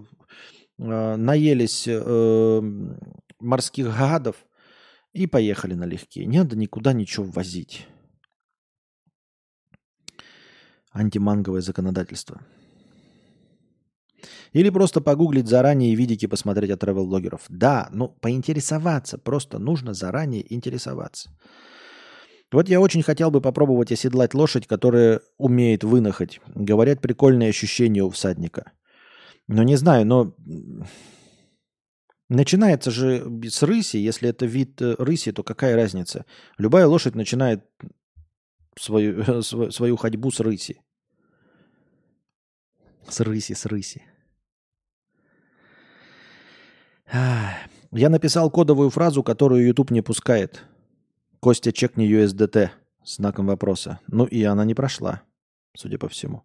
Только когда в, в, в кавычках и вот так вот в качестве цитаты она проходит, а одна не проходит. В Австралию нельзя ввозить шкуру крокодила. У чувака был ремешок для часов, пришлось выкинуть. Вот это серьезно, да? А почему? В самой Австралии же крокодилы есть. Почему крокодиловую шкуру в Австралию нельзя ввозить? Странно, странно. Вон недавно Шварценеггера оштрафовали, помните? У него были часы. Эм... Он даже не знал их стоимости. Судя по всему, эти тоже не знали. Но, в общем, ему сделали часы э, эксклюзивный, потому что он актер Арнольд Брауншмайгер, и он, по-моему, поехал в Австрию и думал, что эти часы стоят недорого. Его оштрафовали на 30 тысяч долларов э, за ввоз контрабандой э, ну, ювелирных украшений или чего там, каких-то раритетов. А он говорит, я не знал, я их ношу постоянно, мне их подарила компания часовая, но стоимости их я не знаю. Они решили, что они элитные, и оштрафовали его за 30, на 30 тысяч долларов. Но суть в том, что это реально были элитные часы, и он их потом продал за 300 тысяч долларов, если мне память не изменяет. Что-то то ли 300, то ли 150 тысяч, но гораздо больше, чем заплатил штраф. Он-то думал, что они стоят чего-то, ну как хорошие часы, 10-20. Тем не менее, когда он их ввозил, даже зная, что они стоят 20 тысяч долларов, он все равно не думал, что нужно платить. Ну, старые часы, которые мне подарили эксклюзивно, как Арнольду Шварценеггеру. Но суть в том, что они стоили 150 тысяч долларов. Не задекларировал, да. Такие вот дела. Ну, это обычное дело, да, когда люди в ювелирке едут и думают, что если ювелирка на них надета, то все хорошо. Они думают, что можно обмануть таможню точности так же, как можно обмануть самолет, э, когда у вас э, чемодан на 23 килограмма, а у вас там 24,5. Вы из, чемодана достаете две кофты и пуховик и надеваете их на себя. И такие хитрые, самые умные проходите. Да, на это авиакомпания закрывает глаза. И люди думают, что если они все эти побрякушки на себя нацепят, то это их личные вещи, и они не считаются э, за ввоз э, э, элитной ювелирки. Нет, считается. Нет, не прокатит. Нельзя просто так снять с себя э, браслет Cartier, э, проходя через рамку досмотра и потом просто надеть его после. Нет, так не работает. Я так думаю, мне так кажется. А как они определяют стоимость вещей? Вот я говном нарисую на холсте и полезу, и повезу, а мне предъявят, что это стоит миллион э, и плати штраф 50 тысяч долларов. Ну, э, как-то определяют. Есть каталоги. А, во-вторых, видно будет, что ты говном нарисовал. Даже по рамке видно будет, что ты говном нарисовал, что это ничего не стоит. Как-то, наверное, определяют. Ну, а, опять-таки, как-то и возят, как-то и провозят. Э, тоже мне задаются вопросом, ну, то есть надо попасться. Например, если ты везешь реально краденую картину, если ты ее вырезал из рамки, вставил во второе дно чемодана, то ни один сканер ведь не покажет. Это же будет просто ткань. Ведь картина – это просто ткань с краской, как и любая одежда. Соответственно, ты можешь легко и свободно э, этот чемодан пропускать через любые металлодетекторы, через любые сканеры. В них это не будет выглядеть как ничего, как просто кусок простыни, если вообще кусок простыни видно. Правильно? Но его не видно, ну, просто если ты вот прям параллельно сделаешь то, мне кажется, нет никакой проблемы провозить картинки таким образом. Они же не содержат ни металла, ничего, например.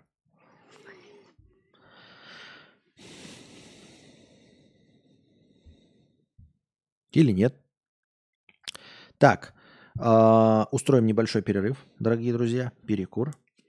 Скоро вернемся. Становитесь спонсорами на Boosty, дорогие друзья. Благодаря спонсорам на Boosty у нас в начале каждого стрима есть тысячи очков хорошего настроения. Если когда-нибудь спонсоров станет в два раза больше, то очков хорошего настроения будет полторы тысячи, а может быть и еще больше. Донатьте на хорошее настроение через Donation Alerts. Если по какой-то причине ваша карта не принимается Donation Alerts, вы можете задонатить через Boosty. Потому что Boosty это не только постоянное спонсорство. На Boosty можно одноразово донатить. И также в подписи к донату вы можете задать свой вопрос, как и на Donation Alerts. Также вы можете донатить в криптовалюте USDT TRC20, которые принимаются по выгодному курсу. Один задоначенный вами USDT превращается в 130 очков хорошего настроения. Также по этому же выгодному курсу принимаются евро через Telegram. Один задоначенный вами евро – превращается также в 130 очков хорошего настроения. Вы можете донатить напрямую на карту Каспи в тенге. 4 к 1. 400 тенге, например, превращаются в 100 очков хорошего настроения. Ссылки на все способы доната находятся в описании. Самая главная ссылка на Donation Alerts выделена отдельно, а все остальные скрыты под одной общей ссылкой на Link3, где вы найдете не только все способы задонатить, но а также все способы получать мой контент. Ссылки на подкасты, ссылки на мои каналы, ссылки на телеграм-бота с оповещениями, ссылки на телеграм-канал с аудиозаписями подкаста. Напоминаю, что донатить можно не только в прямом эфире, но и в любое другое время, в так называемое межподкасте. Все ваши донаты обязательно будут учтены в хорошем настроении, а ваши вопросы будут обязательно озвучены. Если вы хотите задать большой вопрос, поделиться какой-нибудь историей или просто что-нибудь рассказать, и вам не хватает 300 стандартных символов Donation Alerts, вы можете написать так называемую простыню текста. Простыня текста стоит от 300 рублей и до 2000 символов. Можно больше, но лучше не надо. Если пишете больше, не стесняйтесь докидывать доната. А, чтобы отправить простыню текста, нужно перейти на сайт telegra.ph. Это наиболее легкий способ. А, на сайте telegra.ph, принадлежащем Telegram, вы пишете свою простыню текста, потом нажимаете «Опубликовать», копируете ссылку и вставляете ее в текст доната. И с донатом от 300 рублей отправляете. И спасибо всем огромное за поддержку в виде донатов. Вы очень помогаете. Без вас этого всего бы не было. Так что донатьте на продолжение банкета.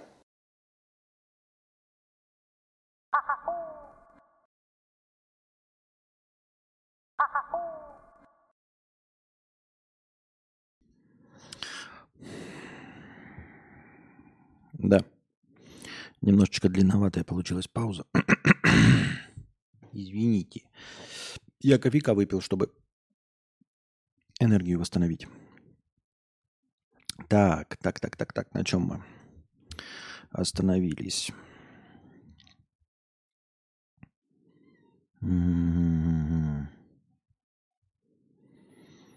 Так.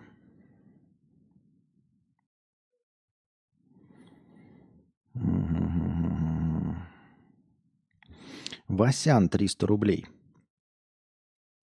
Быть в форме. Привет. Что думаешь про точку зрения тех людей, кто не поддерживает себя в форме и не следит за здоровьем, а думают, что они доживут до э, преклонного возраста и спокойно и быстро помрут? Ведь очень часто так не происходит, а чаще это помирание длится десятилетиями, когда человек заперт и разва- в развалившемся больном теле, влача жалкое и беспомощное существование с хроническими болями тут и там, букетом болезней и вечным лечением от болячек и походами по врачам. Слушай, я с одной стороны с тобой согласен, да, и, э, ну вот видишь, у меня не очень получается, но тем не менее. Я с тобой согласен, что нужно следить за своим здоровьем, худеть и все остальное. Э, это нужно не для того, чтобы на тебя э, лица противоположного пола смотрели, а потому что это в твоих прежде всего интересах. Как я уже и говорил, здоровый образ жизни исключительно и нужен для того, чтобы прожить ровно столько же, сколько и алкаш, и какой-нибудь там а, ведущий нездоровый образ жизни, а, принимающий наркотики человек, осуждаемого со всех сторон, но чтобы э, уровень твоей жизни был больше, выше, выше. Вот. Чтобы жизнь твоя была качественнее по сравнению с ним. Потому что он, например, начнет разваливаться в 40 лет, и дальше до 70 будет все разваливаться, разваливаться и развалюхой. А ты вместе с ним также умрешь в 70, но, может быть, до 65 э, протянешь, э, в принципе, неплохо. И ради этого можно было бы стараться. И ради этого можно было бы стараться, но многие люди, к сожалению, видят правду и истину. А истина заключается в том, что э, зачастую получается, что люди, далеко не ведущие здоровый образ жизни, все равно в преклонном возрасте чувствуют себя лучше, чем все остальные. Дело в том, что если ты будешь следить за своим здоровьем, э, вести правильный образ жизни, то это не исключает того, что ты там к 50, к 60 годам все равно будешь болеть и разваливаться. Есть у нас один подписчик, у которого там проблема с ногой, проблема со зрением, э, но он, ну, типа, в силу возраста он еще не мог ничего пропить, не мог ничего прокурить, не мог ничего этого заработать, э, поедая некачественные продукты или недостаточно двигаясь. Это все просто такой вот, вот такая врожденная особенность его организма. Одновременно можно вспомнить какого-нибудь э, актера из «Джентльменов удачи» Савелия Крамарова, который э, весь свой сознательный возраст был поклонником здорового образа жизни. Он там и веганом был, и питался только едой на пару, не пил, не курил. Да, вот этот вот, который, кто же его посадит, он же памятник, вот этот э, мужчина с косившими глазами. Э, он потом переехал в Америку и все равно умер в не очень преклонном возрасте, 50 с лишним чуть-чуть. Э, заболел раком. И вот справедливо люди задаются вопросом, а что если и меня ждет такая участь, а я просто буду вот стараться, а умру все равно раньше всех остальных, но при этом не наслаждаясь вкусной нездоровой пищей, не позволяя себе лениться, там, выбегая, выходя на пробежки каждое утро – и не доживя до того возраста, когда ты станешь развалюхой. Понимаешь? То есть э, э, особенности организма у некоторых такие, что какой бы нездоровый образ жизни они не вели, э, все равно до 50 будет нормально. А потом в 50 ты умрешь э, при плохом раскладе тебе какая-нибудь собьет машина, упадет рояль, а так можно еще умереть от рака. И, Э, спрашивается, зачем ты вел, ты ведешь здоровый образ жизни в расчете на то, что проживешь 80 лет, и после 50 будешь чувствовать себя лучше, чем те, кто не следил за своим здоровьем. Но проблема в том, что больше 50 ты можешь не прожить. Можешь не прожить не только, ты скажешь, а я бы вот сохранялся, и кто может э, ориентироваться на падение рояля на голову или там на ДТП, мы все э, можем, все можем, но обиднее гораздо умереть от какой-то неизлечимой болезни – которая появляется просто так. Как я уже говорил, я тоже хочу бросить курить. И, конечно, э, курение это вредно и плохо. Я вас всех призываю. И да, курение повышает вероятность рака легких. Но дьявол кроется в детали, повышает вероятность рака легких. То есть какой-то уровень вероятности появления у вас рака легких существует, даже если вы не курите и никогда не курили. Э, пример из художественного произведения – это Уолтер Уайт, Хайзенберг из «Во все тяжкие». Если мне память не изменяет, у него как раз рак легких, по-моему. И он как раз не курил. Ну, понятно, это художественное произведение, но оно не выдумка. Так действительно бывает. Э, и рак там какой-нибудь э, толстой кишки или рак желудка бывает у людей, которые, в принципе, правильно питались. Э, рак крови или еще чего-то, там рак мозга вообще ничем не предсказуем. И ты умираешь в том возрасте, в котором даже еще не успел бы почувствовать развалины своего тела. Но здоровый образ жизни тебе никак не помог. Не то чтобы я думаю, что если люди умирают, навряд ли они жалеют о том, что недостаточно пили и курили. Такого я не слышал. Но вот сейчас, когда ты думаешь об этом заранее, то кажется, зачем все это? Чтобы что? Если бы здоровый образ жизни полностью э, исключал возможность, например, заболеть каким-то видом рака, если ты никогда не куришь, то ты не болеешь вообще раком. Если ты курил там 10 лет у тебя повышается вероятность на 20%. Э, но если там 20 лет, то на 50%. Если один год, то на 5%. То есть если бы была прямая зависимость, то мне кажется, люди э, гораздо легче бы э, бросали курить, куда-то перестраивались, если бы они видели настоящую статистику и что это работает. Но когда смертность от рака легких, даже не курящих людей достаточная для того, чтобы не быть статистической погрешностью, то кажется, а зачем я тогда себе отказываю в курении? Чтобы что? И еще последний пример. Когда посмотришь на вот этих великовозрастных, дорогих миллиардеров, и не только миллиардеров, а просто, ну, может быть, богатых, просто мы знаем о богатых, наверное, есть и бедные люди, э, которые не сильно следят за своим здоровьем. Особенно, что касается движения. То есть, э, когда нам рассказывают про каких-то долгожителей, которые, эм, например, горные старики, которые там всю жизнь пили вино. Ну, ты думаешь, ну они же не напивались, они же не до цирроза печени, да, они пьют там э, бокал своего э, домашнего вина, там абсолютно нет никаких канцерогенов, все чистое, натуральное, градусов там немного, и выпивает он, ну, одну бутылку за день, и там условно каких-нибудь 9 градусов. Это фактически как бутылку пива выпивает, может быть, она им на пользу идет. И в чистом горном воздухе он курит э, трубку, и эту трубку вот он одну шмалит в течение дня, но в чистом горном воздухе. Сколько дыма вдохнул, столько выдохнул полностью. Все легкие очистились. Но дело в том, что они, конечно, ходят, я не говорю про конкретных, да, но э, очень много долгожителей, которых смотришь там, довольно пожилых людей, нельзя сказать, что они вообще каким-то спортом занимаются. Э, вспоминается сразу Уинстон Черчилль, который начиная там лет с 50, еле ходил, а потом вообще передвигался на инвалидной коляске, и тем не менее, несмотря ни на что, дожил до 80 лет. А, при этом выпивал бутылку крепчайшего бренди в течение дня и выкуривал как минимум одну сигару. То есть постоянно курил сигары, постоянно купил коньяк, или бренди, я не помню, и дожил до 80 лет. А, и, как я уже сказал, с алкоголем, табаком еще можно мириться. А что говорить о движении? Вот я сегодня видел какой-то тикток, там тоже какой-то древний миллиардер-старик сидит и говорит, я там выкуриваю постоянно э, какие-то сигары. Может быть, они очень качественные, может быть, он их как-то вдыхает, рот чистит, плюс еще и отличная медицина, которую он может себе позволить как богач. Это все хорошо, но он, очевидно, не создает э, впечатление человека, который постоянно двигается. То есть вот он явно ведет какой-то сидячий образ жизни, а если и ходит, то очень мало и ну, совсем не интенсивно. То есть сердце свое вообще не тренирует. И при этом живет долго. Посмотришь на каких-нибудь звезд рока, э, вот это, как его, из Аэросмита с большим ртом.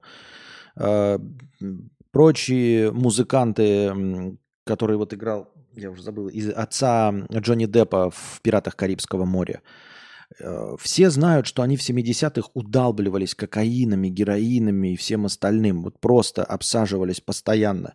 И сейчас ты смотришь на этих стариков, им под 40 лет, 70, 80, и они скачут по сцене так, как я скакать сейчас не могу. А я в жизни своей не употреблял ни одного наркотика. Никакого. Я и алкоголь-то пью так в умеренных количествах, не до блевотины, редко, потому что испытываю боль от, вообще от употребления алкоголя. Вы думаете, я буду скакать в 70-80 лет по сцене или вообще буду там бравым старичком, который играет в теннис, как Владимир Владимирович Познер? Ничего подобного. Вот, мой организм к этому не предрасположен. А у кого-то генетически, да, очень здоровое тело.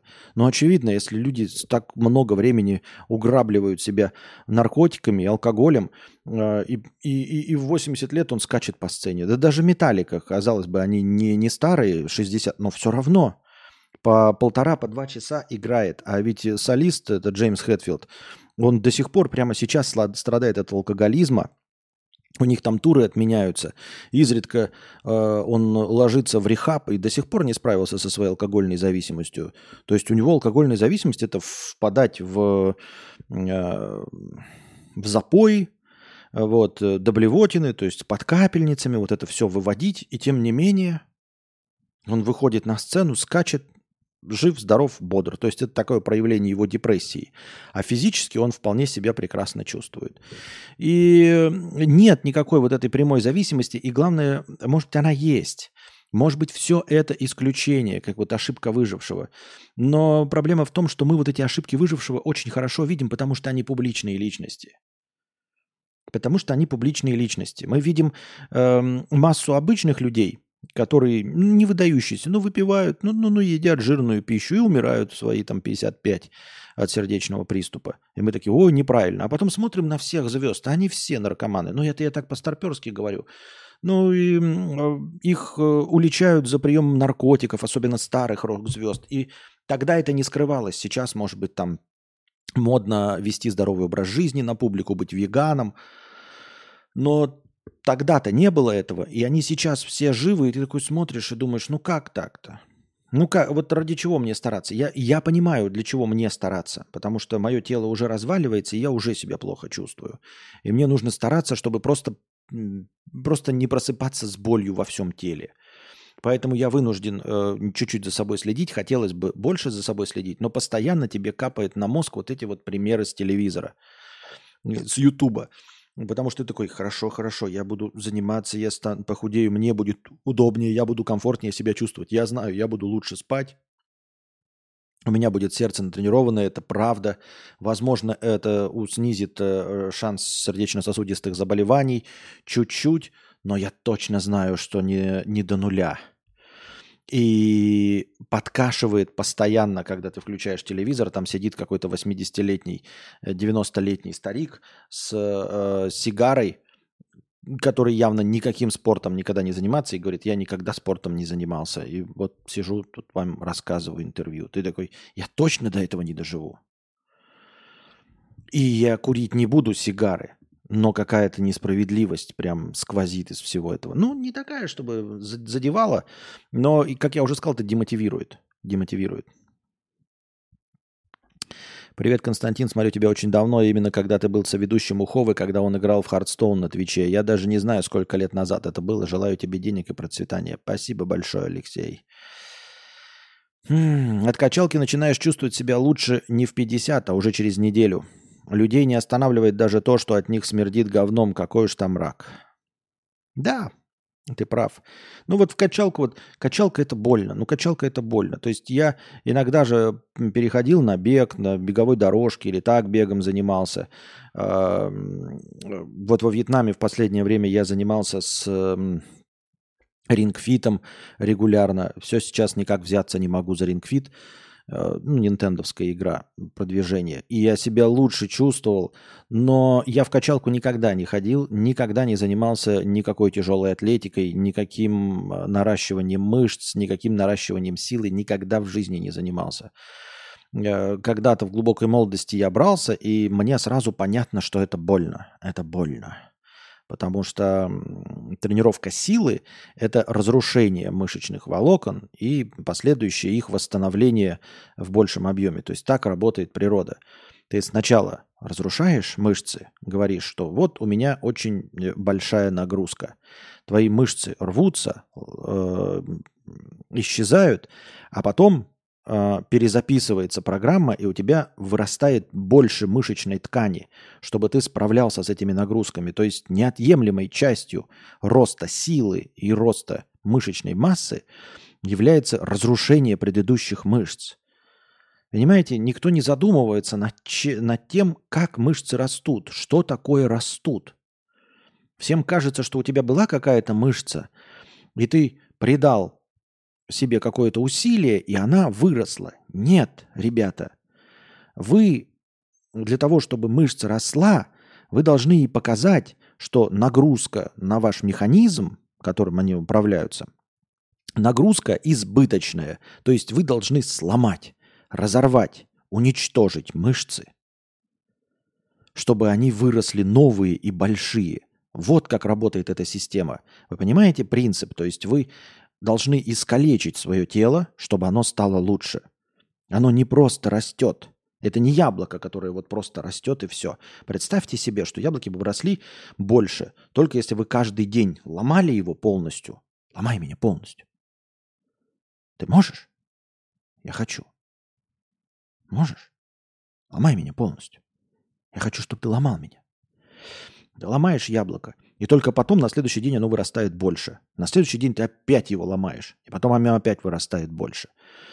Поэтому тяжелая атлетика, наращивание мышц, кроссфиты и все остальное, вот если ты повышаешь свою силу, это всегда разрушение мышечных волокон, и только потом они вырастают новые, поэтому это боль.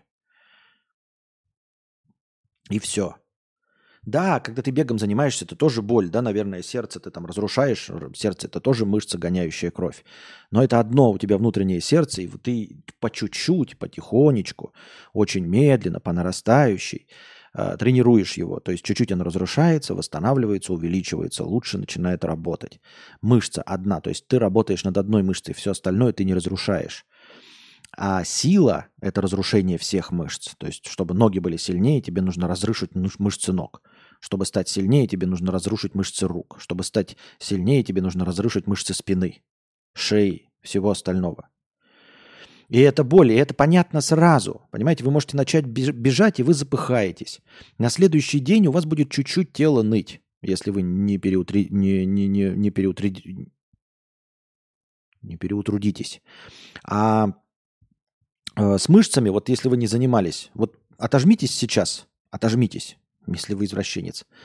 Если вы никогда не занимались, отожмитесь через силу, через боль, отожмитесь 50 раз. Завтра утром ничего не будет.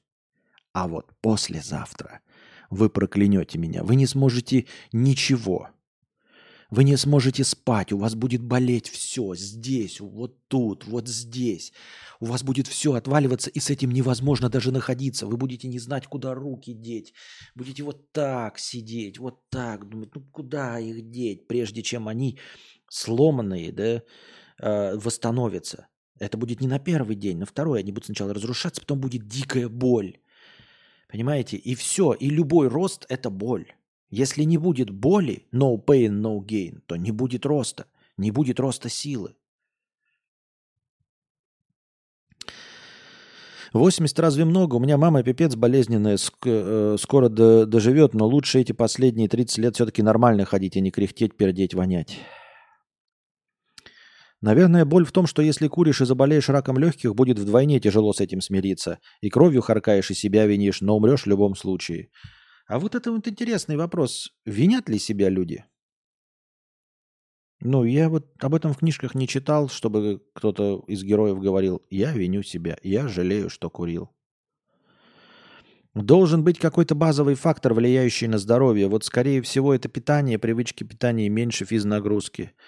Э, но вот знать бы точно... Да, никто не может выяснить. И, кстати, вот насчет того, чтобы жалеть. Говорят, что у всех, э, когда спрашивают, э, ну там, у умирающих, у стариков, если кто-то находится смелый, э, то общее это «я проводил мало времени с семьей», говорят люди очень часто. И это все время ретранслируется всякими тренерами личностного роста, психологами, что люди жалеют, что мало получали наслаждение, мало общались с друзьями, мало проводили времени с семьей. Вот об чем жалеют люди, умирая, вне зависимости ни от чего. О том, что мало проводили времени с своими близкими людьми, о том, что мало развлекались, мало жили. И мне кажется, что это тоже не вполне себе э, честно и справедливо, потому что когда ты на смертном одре лежишь, ты такой, о, я мало проводил времени с семьей. Ну а как ты мог по-другому проводить время? Ну, проводить время с семьей в нищете, ты же ходишь на работу, чтобы оплачивать счета, и это не вне зависимости от того, мужчина ты или женщина в современном мире. Это хорошо, ты такой лежишь, как я сказал, на смертном одре. Я право, вот жалею о том, что мало проводил время со своими детьми. Так ты проводил время со своими детьми мало, потому что ты работал. Потому что если ты сидишь дома, то денег нет. А чтобы деньги были, тебе нужно ходить на работу. Но ты об этом забываешь на смертном одре. Ты помнишь только то, что ты мало провел времени с семьей. А если ты много с ними проведешь времени, то ты им ничего не оставишь. Они будут нищими, такими же, как мы сейчас. Они просто будут нищими за такого, батя со мной проводил, но батя такой себе. Вон всем машины покупали, оплачивали э, образование. А мне батя не оплатил образование, он ничего не накопил. Ты зато проводил времени со мной много. Как? Нужно просто чуть раскочегариться по минимуму. Фишка VR и Ring Fit в том, что они дают нагрузку, которую жиробубель может себе позволить, получая при этом эндорфины. Что плохого в этом? Терпеть не могу качалку. Как вообще может доставлять удовольствие потеть, напрягаться, чувствовать боль и дискомфорт? Ну, люди и аниме смотрят, так что хз. Интересно, люди, которые ходят в качалку, они кайфуют, когда носят тяжелые пакеты или двигают диван дома? Э, я думаю, что кайфуют большие качки. Ну, то есть я знаю только одного такого, вот Владимир, э, товарищ друже. Вот он кайфует, да, от всего, что делает тяжелое. Ну, а больше такого уровня я качков не знаю. То есть просто занимающийся спортом не видел, чтобы кайфовали. А он, как мне кажется, вот кайфует. То есть если там надо что-нибудь тяжелое передвинуть, поднять, он просто в радость это все делает, у него получается легко и просто, и он чувствует, у него постоянно куча энергии, которой у нас, блогеров, конечно, нет, и он от этого кайфует. Но не знаю, у всех ли так, у меня есть только один пример. Но сердце как мышца, оно не рвется, а растягивается, так что ему не так больно. Но оно растягивается все равно то же самое. Растяжение это что? Тоже слом. Ах.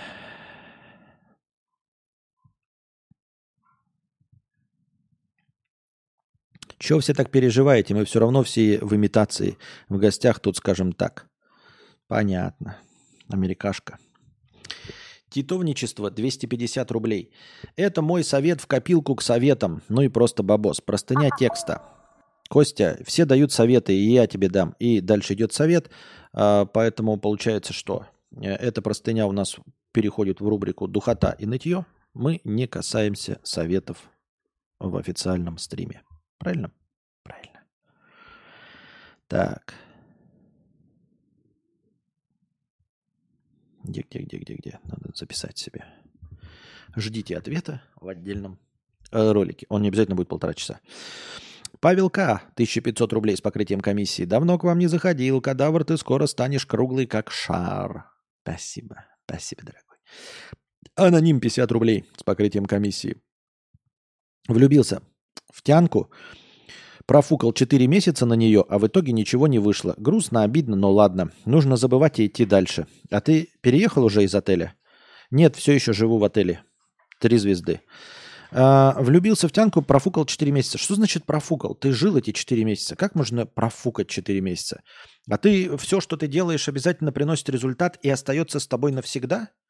Вот ты на машине проездил 10 лет, ты потом тоже переживаешь, профукал на эту машину 10 лет, а ведь мог купить какую-то машину, на которой бы я ездил вечно. Так ну, к этому относишься?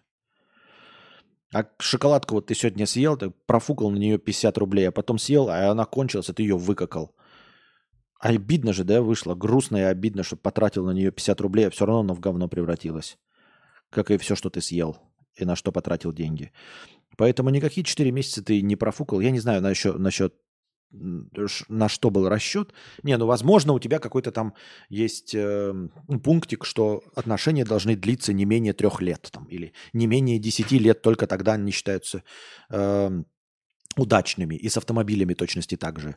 Дескать, если я на автомобиле проездил 10 лет, то это удачный автомобиль, а если меньше 10 лет, то неудачный автомобиль.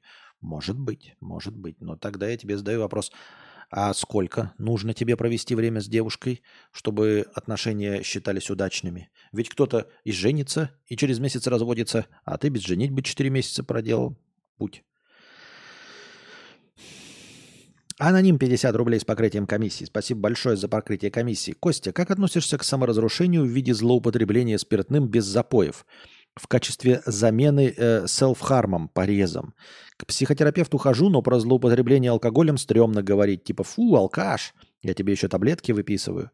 То есть э, тебе не западло э, психолог, психотерапевту сказать, что ты бы селф-хармом занимался, порезами, но западло сказать, что ты алкоголик? Не надо так аноним.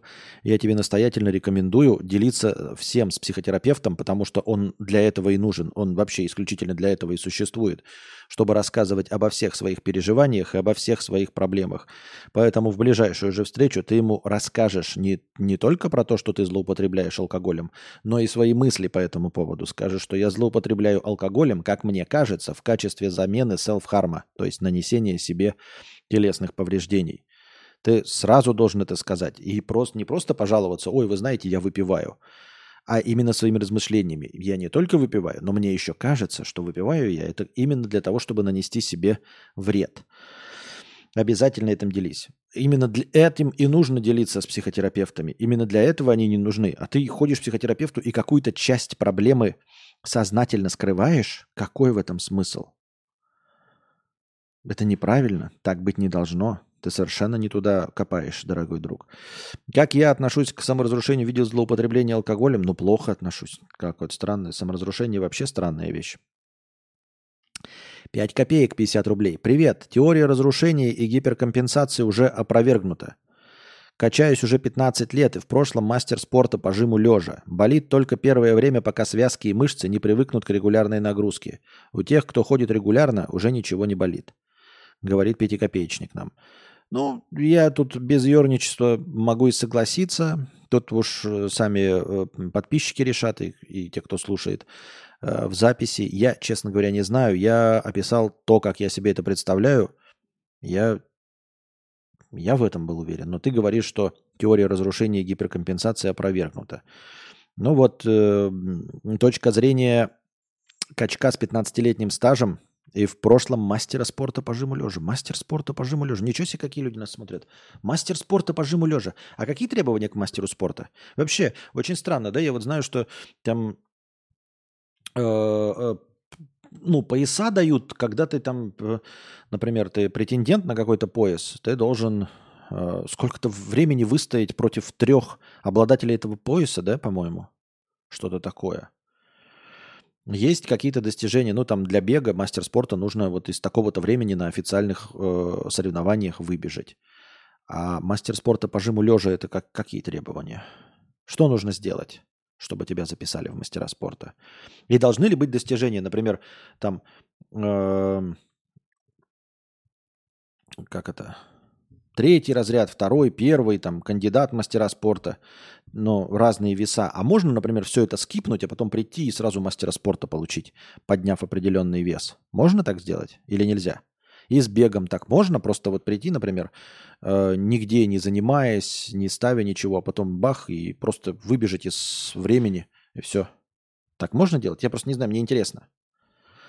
Ну и говорит, что регуля... болит только первое время, пока связки и мышцы не привыкнут. А кто регулярно ходит, уже ничего не болит. То есть ты просто качаешься, увеличиваешь свою силу, и ты вот просто приходишь, качаешься, у тебя мышцы не болят? То есть вот прям в момент ты поднимаешь, а что такое, как не боль, когда ты делаешь вот 10 раз, и вот на 12 у тебя ноют руки. Это разве не есть боль?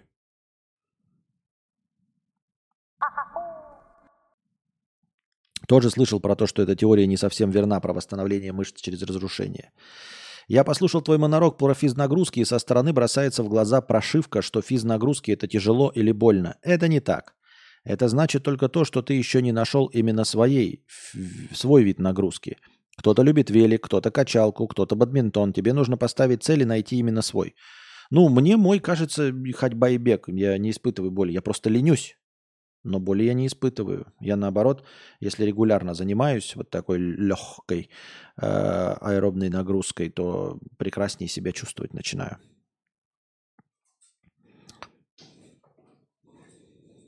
Мастер спорта в жимовой майке или без? Что это? Убить текущего мастера спорта в зале, поднять его вместо штанги. Понятно все с вами. Ёрничайте, ребята, ёрничайте.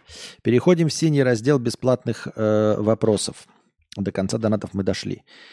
Э, как идет обучение сербскому? Как успехи? Как учишь? Как идет прогресс? И какие есть затыки? Кстати, в телегу тебя через бота предложений э, кидал ресурсы. Надо посмотреть. Просто в боте телеги я обычно смотрю только эти, только повестки, а надо в советы зайти, посмотреть. Э, пока никак. К сожалению, пока ничем похвастаться не могу. А, потому что... Потому что потому. Потому что мне не с кем разговаривать, и я поэтому как-то... Мне не хватает мотивации. То есть лень э, побеждает, э, ибо не вижу необходимости прямо общаться. И твоя soulmate видит в тебе такую же концентрацию мужика, как... Так что? Была простыня про кассирш в пятерочке. А что плохого в кассиршах в пятерочке, как женщин? Все равно женщины воспринимают нас, мужчин, по наличию мужского внутри. Любых интеллектуалов в том числе. И твоя soulmate видит в тебе такую же концентрацию мужика, как и кассирши в пятерочке. А- И от этого выстраивает отношения. Я не понимаю, для чего ты это пишешь. Это вообще не про это. Там речь шла о том, как ему стоит ли переезжать в город, а ты придрался к кассиршам в пятерочке. Он не говорил, что они не ценят. Он сказал, что он не хочет кассиршу в пятерочке. Потому что она будет не такая, как ему нравится. Потому что он убежден, что кассирши в пятерочке не любят путешествовать. А он путешествовать любит. А кассирши в пятерочке нет. А те, кто любит путешествовать, дескать, э, амбициозные молодые дамы, и они давным-давно из провинции в центр уехали и нашли себе парней. И он спрашивает, стоит ли ему поехать в центр заради э, девчины, которая любит и хочет путешествовать. А ты про каких-то кассирш в пятерочке, что-то, что, зачем, не понимаю. Костя, а то, что нижняя часть батареи по всему дому чуть холоднее, чем верхняя, это нормально? Что ты делал в такой ситуации? Нижняя часть батареи холоднее, чем верхняя. А, так, слушай, у тебя что-то с батареями не так. Во-первых, я не знаю, где у тебя подвод и где вывод. Ну, современные батареи, подвод снизу и вывод снизу, но батарея-то идет вот так вот. То есть там не может быть нижняя часть холоднее, чем верхняя, потому что э, идет таким образом через всю батарею. Вода идет через всю батарею, через эту змейку, если я себе правильно представляю. Потому что иначе не имеет смысла, да, вот у тебя стоит батарея, здесь, вот здесь вывод, если это цельная, то она просто будет, ну, идти снизу, а зде- сверху будет холодно, а снизу будет горячо, если подвод снизу. И наоборот, э, в месте подвода будет э, горячо, в месте подвода и вывода, а с противоположной стороны холодно. Но это неправильная батарея, если она цельным куском. Тогда это просто неправильная батарея. Вода должна проходить через всю батарею. В этом смысл. Если у тебя было бы наоборот, то бывает так, ну, если подвод снизу, подвод сверху, э, и, например, цельный кусок, который все равно должен, должен э, обязательно смешиваться, э, в верхних частях скапливается воздух. То есть вода-то проходит чуть-чуть, но там сверху воздух. А воздух этот скапливается из-за того, что вода-то горячая в батарее ходит, вода испаряется и заполняется там воздухом сверху. И поэтому батарея не прогревается, потому что там воздух, а не жидкость. Ну, для этого есть вообще современные системы избежа- избегания этого, когда э, система абсолютно герметична, и в ней не вода, а специальная теплопроводная жидкость. Но это дорого. А, вообще в батареях сверху есть э, специальные кранчики, которые ты откручиваешь и выпускаешь этот воздух. Обычно ты подкручиваешь чуть-чуть, он шипит.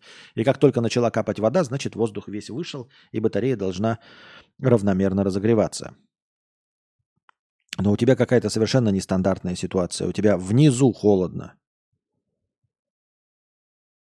а вверху тепло. Может, у тебя просто сверху подвод, но тогда почему внизу хо- холодное? Ну, я понимаю, что вверх э, горячая вода поднимается. Тогда это неправильная батарея, тогда это просто неправильная батарея. Ну, то есть тебе нужно менять батарею.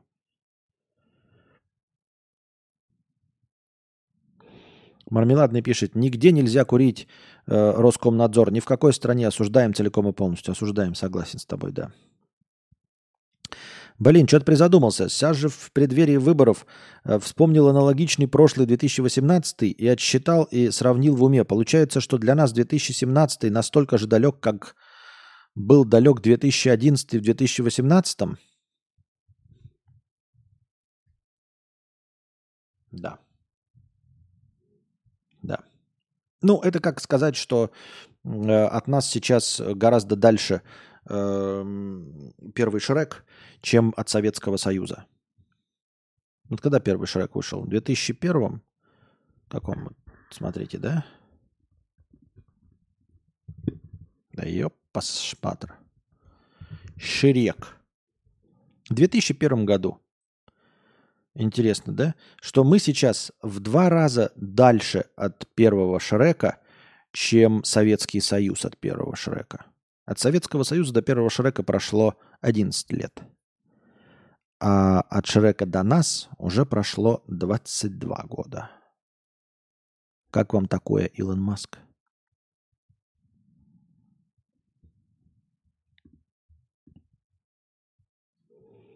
И вода тоже неправильная. Я качался много лет, при весе 85, жал лежа 155. Пришел к выводу, что счастливее меня это не сделало. Денег зарыл дофига для достижения. Короче, бухать и шляться по шлендрам экономически приятнее. Говорит нечитаемый ник. Вот видите, говорит, что приятнее. Но это опять же, знаете, вот сравни... с чем сравнивать? Ты, скорее всего, остался в блестящей физической форме. Скорее всего, ты себя не запускаешь, и ты, в принципе, поджарый. Просто теперь ты не качок. И все. У тебя вполне себе нормально работает организм. Наверное, ты любишь двигаться. Наверное, ты э, любишь и можешь заниматься физическим трудом, когда это надо. Можешь по походить пешком. Можешь ходить в походы. Может быть, и ходишь там на рыбалку, на охоту, еще что-то. И это как раз-таки... Э, по инерции от твоего занятия спортом. То есть бэкграунд всего этого – это э, молодость, наполненная спортом. А вот если бы ты, помимо веса 85, сейчас был бы 150, посмотрел бы я, как ты плевался в сторону э, свою, своей кач-карьеры. Так. Вопрошающего обманули с батареей. У него там не змейка, а буква П. Вот, вот. Я и говорю, должна быть змейка, а у него там не буква... Я, я не знаю, что там. Ну, короче, сантехнику ему надо, да. А по сапатке, как говорится.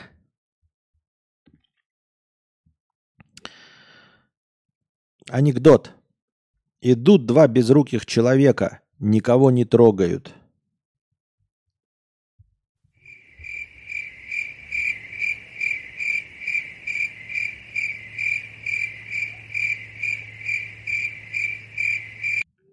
Спасибо за этот блестящий анекдот. Было очень смешно. Не пиши мне больше.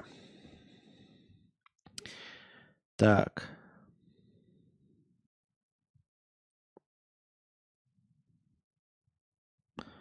Чернуха, чернуха, чернуха, чернуха, и больше нету повесток. В Пермском крае проводница высадила пассажиров в лесу за 51 километр до станции.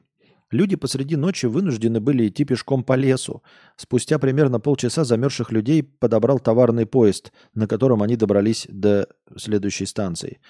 В городе нескольким людям пришлось обратиться в больницу за медпомощью из-за сильного переохлаждения. Выяснилось, что проводница перепутала время прибытия, поезд отставал от расписания, у проводников какой-то челлендж начался. Да-да-да. Но это вообще дичь.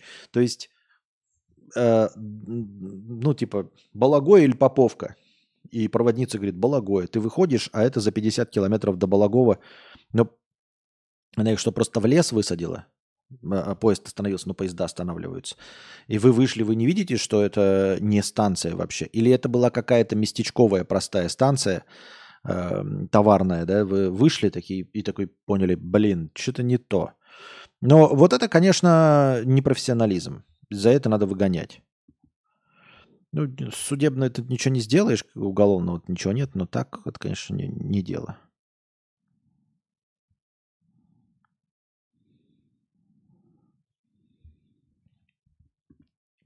Так, опять новости э, картинками. Картинки я читать не хочу. Я уже говорил об этом. Так, картинки это все очень интересно, но картинки я читать не буду. Мы переходим к следующей новости. А, где начало-то у нее? Уж Миллионер пишет в своей бензоколонке. Чистота. Чистота есть природная, там, куда приходит человек, сначала приходит грязь и хаос. Молодой ум стремится к разрушению старого, стремится доказать, кричать, убеждать. Он хочет быть замеченным любой ценой. Революции, свержения, войны, инструменты нового ума в борьбе со старым. Ну, это ложь и неправда. Потому что войны ведут только старики. Вот, в войнах участвуют только молодые, крестовый поход детей. э, умирают молодые, но расчехляют войны только старики, которым уже нечего терять. Всегда. И исключительно старики. Потому что старики у власти. Нет, молодые войны не устраивают. Молодой ум старается все обесценить, найти недочеты, найти несоответствие, оценить, повесить ярлыки, опошлить. Нет. Нет. Молодой ум открыт, например, наоборот, для всего нового, а вот навесить ярлыки, то есть обратиться к старому опыту, это как раз-таки э, черта старого ума. Это старики навешивают ярлыки, потому что не видят нового. Вот они видят что-то, и пытаются все время найти э, похожее в своей предыдущей жизни. Именно они навешивают ярлыки. А молодежь, она видит что-то новое, она придумывает новое слово. Цель молодого ума – власть, быть замеченным, быть важным, чтобы его оценили. Так рождается эго. Ну, положим, но цель молодого ума – власть. Эго и есть ум. Мне, мое, для меня. Все должны. Мужчина должен, женщина должна, ребенок должен, государство должно. Эго ставит себя в центр мира, мгновенно понимает ресурсы, которыми оно обладает, и потребности других людей в этих ресурсах. Какой-то нейросетевой набор, какая-то бредятина просто. Ну, причем чат GPT старой версии, точка 3, да, какая-то. Мужчина будет манипулировать деньгами, вниманием, безопасностью, женщина эмоциями, сексом, самым фактом своего нахождения рядом. Дети криком слез... Что это за бред?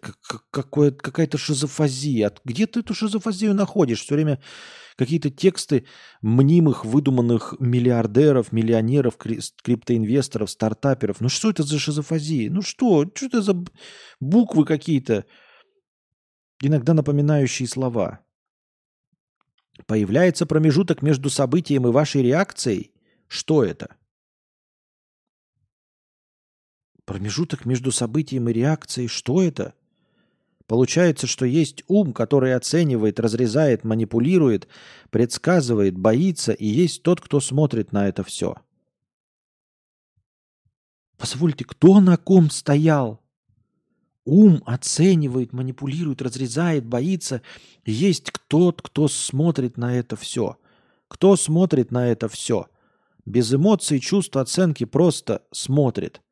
Когда ты понимаешь, кто это смотрит, что никогда ничего не было и никогда ничего не будет. Это не рассетка, ты меня развел, что ли, на лоха? Это не нейросетка написала. Ты меня вообще развел как позорного лоха. Я читаю с серьезными вещами какую-то шляпу. Гофман шифруется. Это отрывок из книги Кадавра. В США пожилая пара 6 лет прятала тело умершего родственника ради получения его пенсии.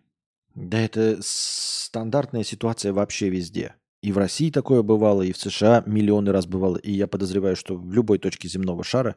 А почему? Я даже не считаю. Нет, конечно, это обман государства, и, конечно, вас напружинят. Но с точки зрения ну, вот, человеческого, нельзя сказать, что я их обвиняю. Но человек уже умер. Заработал свою пенсию, да, работал на государство, платил налоги. Ради чего? Вот он умер. Все, больше ему никто в пенсии не выплатит. Он ничего за это не получит. Почему бы нам не получить то, ради чего он работал всю свою жизнь? Хотя бы чуть-чуть получать, правильно? Пожилой семейной паре из Канзаса предъявлено обвинение в мошенничестве. Я осуждаю. По мнению правоохранителей, пенсионеры в течение шести лет жили в доме с телом умершего родственника для того, чтобы получать его социальные выплаты. Тело усопшего э, в мумифицированном состоянии полиция нашла в одной из комнат вскоре после того, как один из дальних родственников заявил, что долгое время не может связаться с хозяином дома. Судмедэксперты выяснили, что дедушка умер от естественных причин около шести лет тому назад. А прокуроры установили, что прятавшая его тело пара незаконно получила за это время более 216 тысяч долларов пособий. Осуждаем, конечно, но 216 тысяч долларов за 6 лет нормально напружили. 216? Вы что гоните? Ничего у них пособия. Что? Сколько у деда пособий было, Алеша?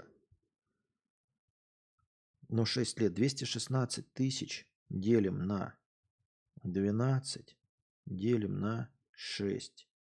По 3000 долларов в месяц они получали. В течение 6 лет по 3000 долларов в месяц. Без всяких стримов. Без ничего, а?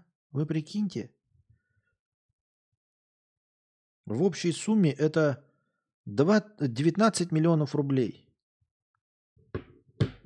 И никакого, ну, такого осуждаемого с точки зрения человечества поведения это нет. Никого не убили, не истязали, ничего. Дедушка умер от естественных причин. Ну, умер и умер. Делов-то. Нет, это текст ТГ чувака. Понятно. Ну, мы не будем читать текст. Может, он его на, на нейросетил, а ты веришь. Риск кошмарных сновидений выше у людей, спящих на левом боку, а спать на стене просто опасно. Исследования показали, что у людей, спящих на левом боку, риск кошмарных сновидений выше. 41% из них видят кошмары, что связано с сердечной активностью, характерной для стресса. Сон на спине также может вызывать неприятные сны, особенно у людей, страдающих от синдрома обструктивного апноэ во сне, который сопровождается храпом и остановками дыхания. Положение на спине усугубляет симптомы этого состояния, что может привести к частым пробуждениям и кошмарным снам. Но это давным-давно понятно, я за собой тоже замечал, в какой-то позе э, засыпаешь и кошмары снятся.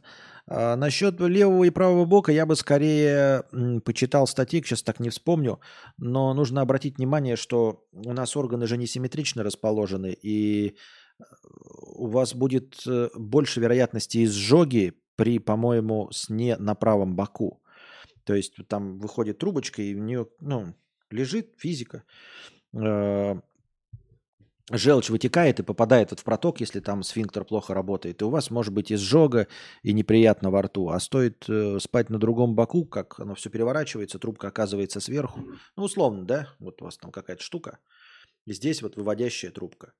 Если вы спите на этом, то вот трубка здесь, и э, все ваши еда, ну там жидкости сюда выливаются. Перевернулись на другой бок, она оказалась сверху, вся жидкость Здесь на этом уровне никуда ничего не выливается, вы чувствуете себя прекрасно.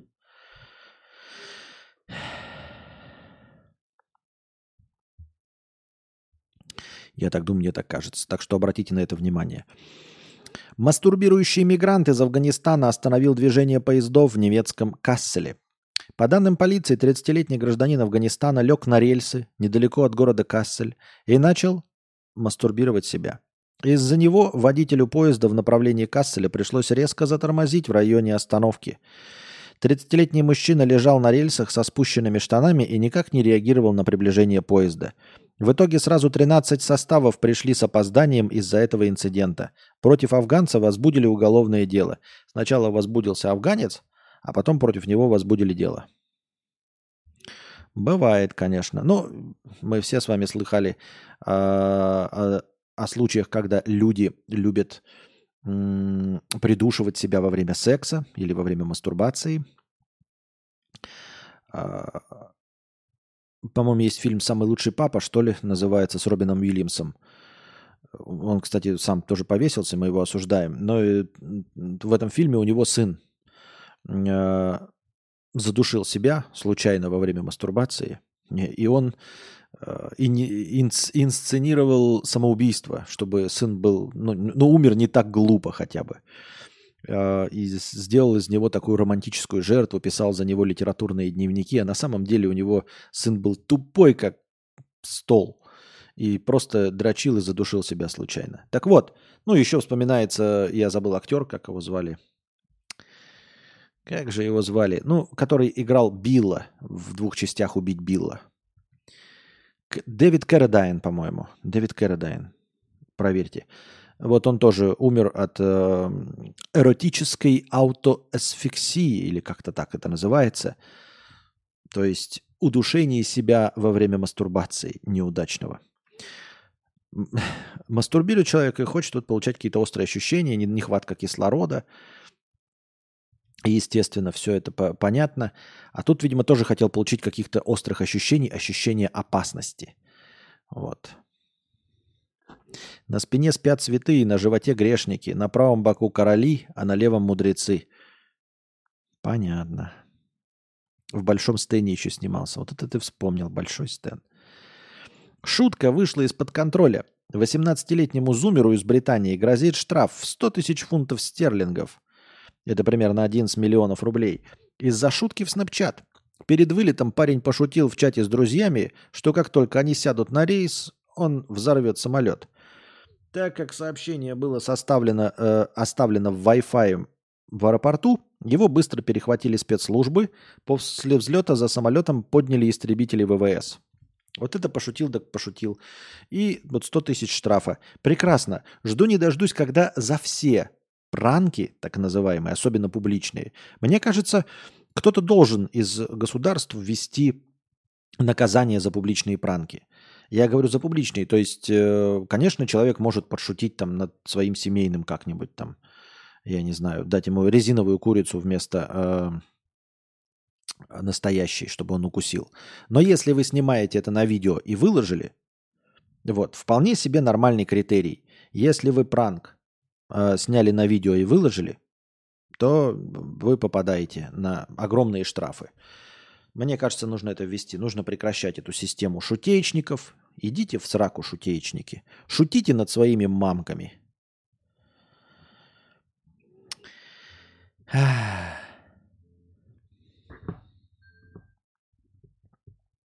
Подросток из Москвы захотел приколоться вместе с друзьями и позвонил проститутке, а потом испугался и бросил трубку. 20 января 13-летний Егор тусовался с тремя друзьями. Пацаны сидели в интернете и наткнулись на баннерную рекламу, которая предлагала им девушку по вызову. А почему бы не приколоться, подумали ребята и решили позвонить. Дозвонившись, Егор с пацанами начали хихикать, а затем, услышав голос, резко бросили трубку, испугавшись, что сейчас реально кто-то приедет. А на следующий день Егору принялись названивать неизвестные номера. Подросток пожаловался маме, и после очередного звонка женщина взяла трубку. С ней говорил некий Вазген. От него женщина, во-первых, узнала о приколах сына, а во-вторых, о том, что теперь должна заплатить 29 тысяч рублей за сорванный заказ. Сначала мама отказалась, но затем услышала от Вазгена угрозы и решила не рисковать здоровьем сына. Вообще-то нужно звонить в полицию, потому что это вымогательство чистой воды. Это ж чистой воды преступное вымогательство. Какой отмененный заказ? Что ты несешь? Какой отмененный заказ? Вы проституцией занимаетесь. Проституцией. Вы незаконной деятельностью занимаетесь. Вы что, прикалываетесь, что ли? На угаре, что ли?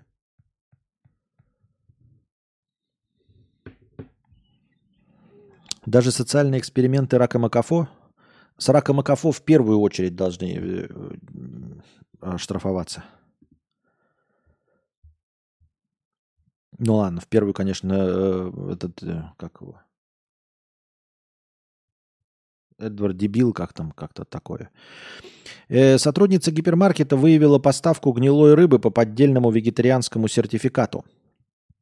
Она сообщила обо всем начальству, и теперь ее хотят уволить.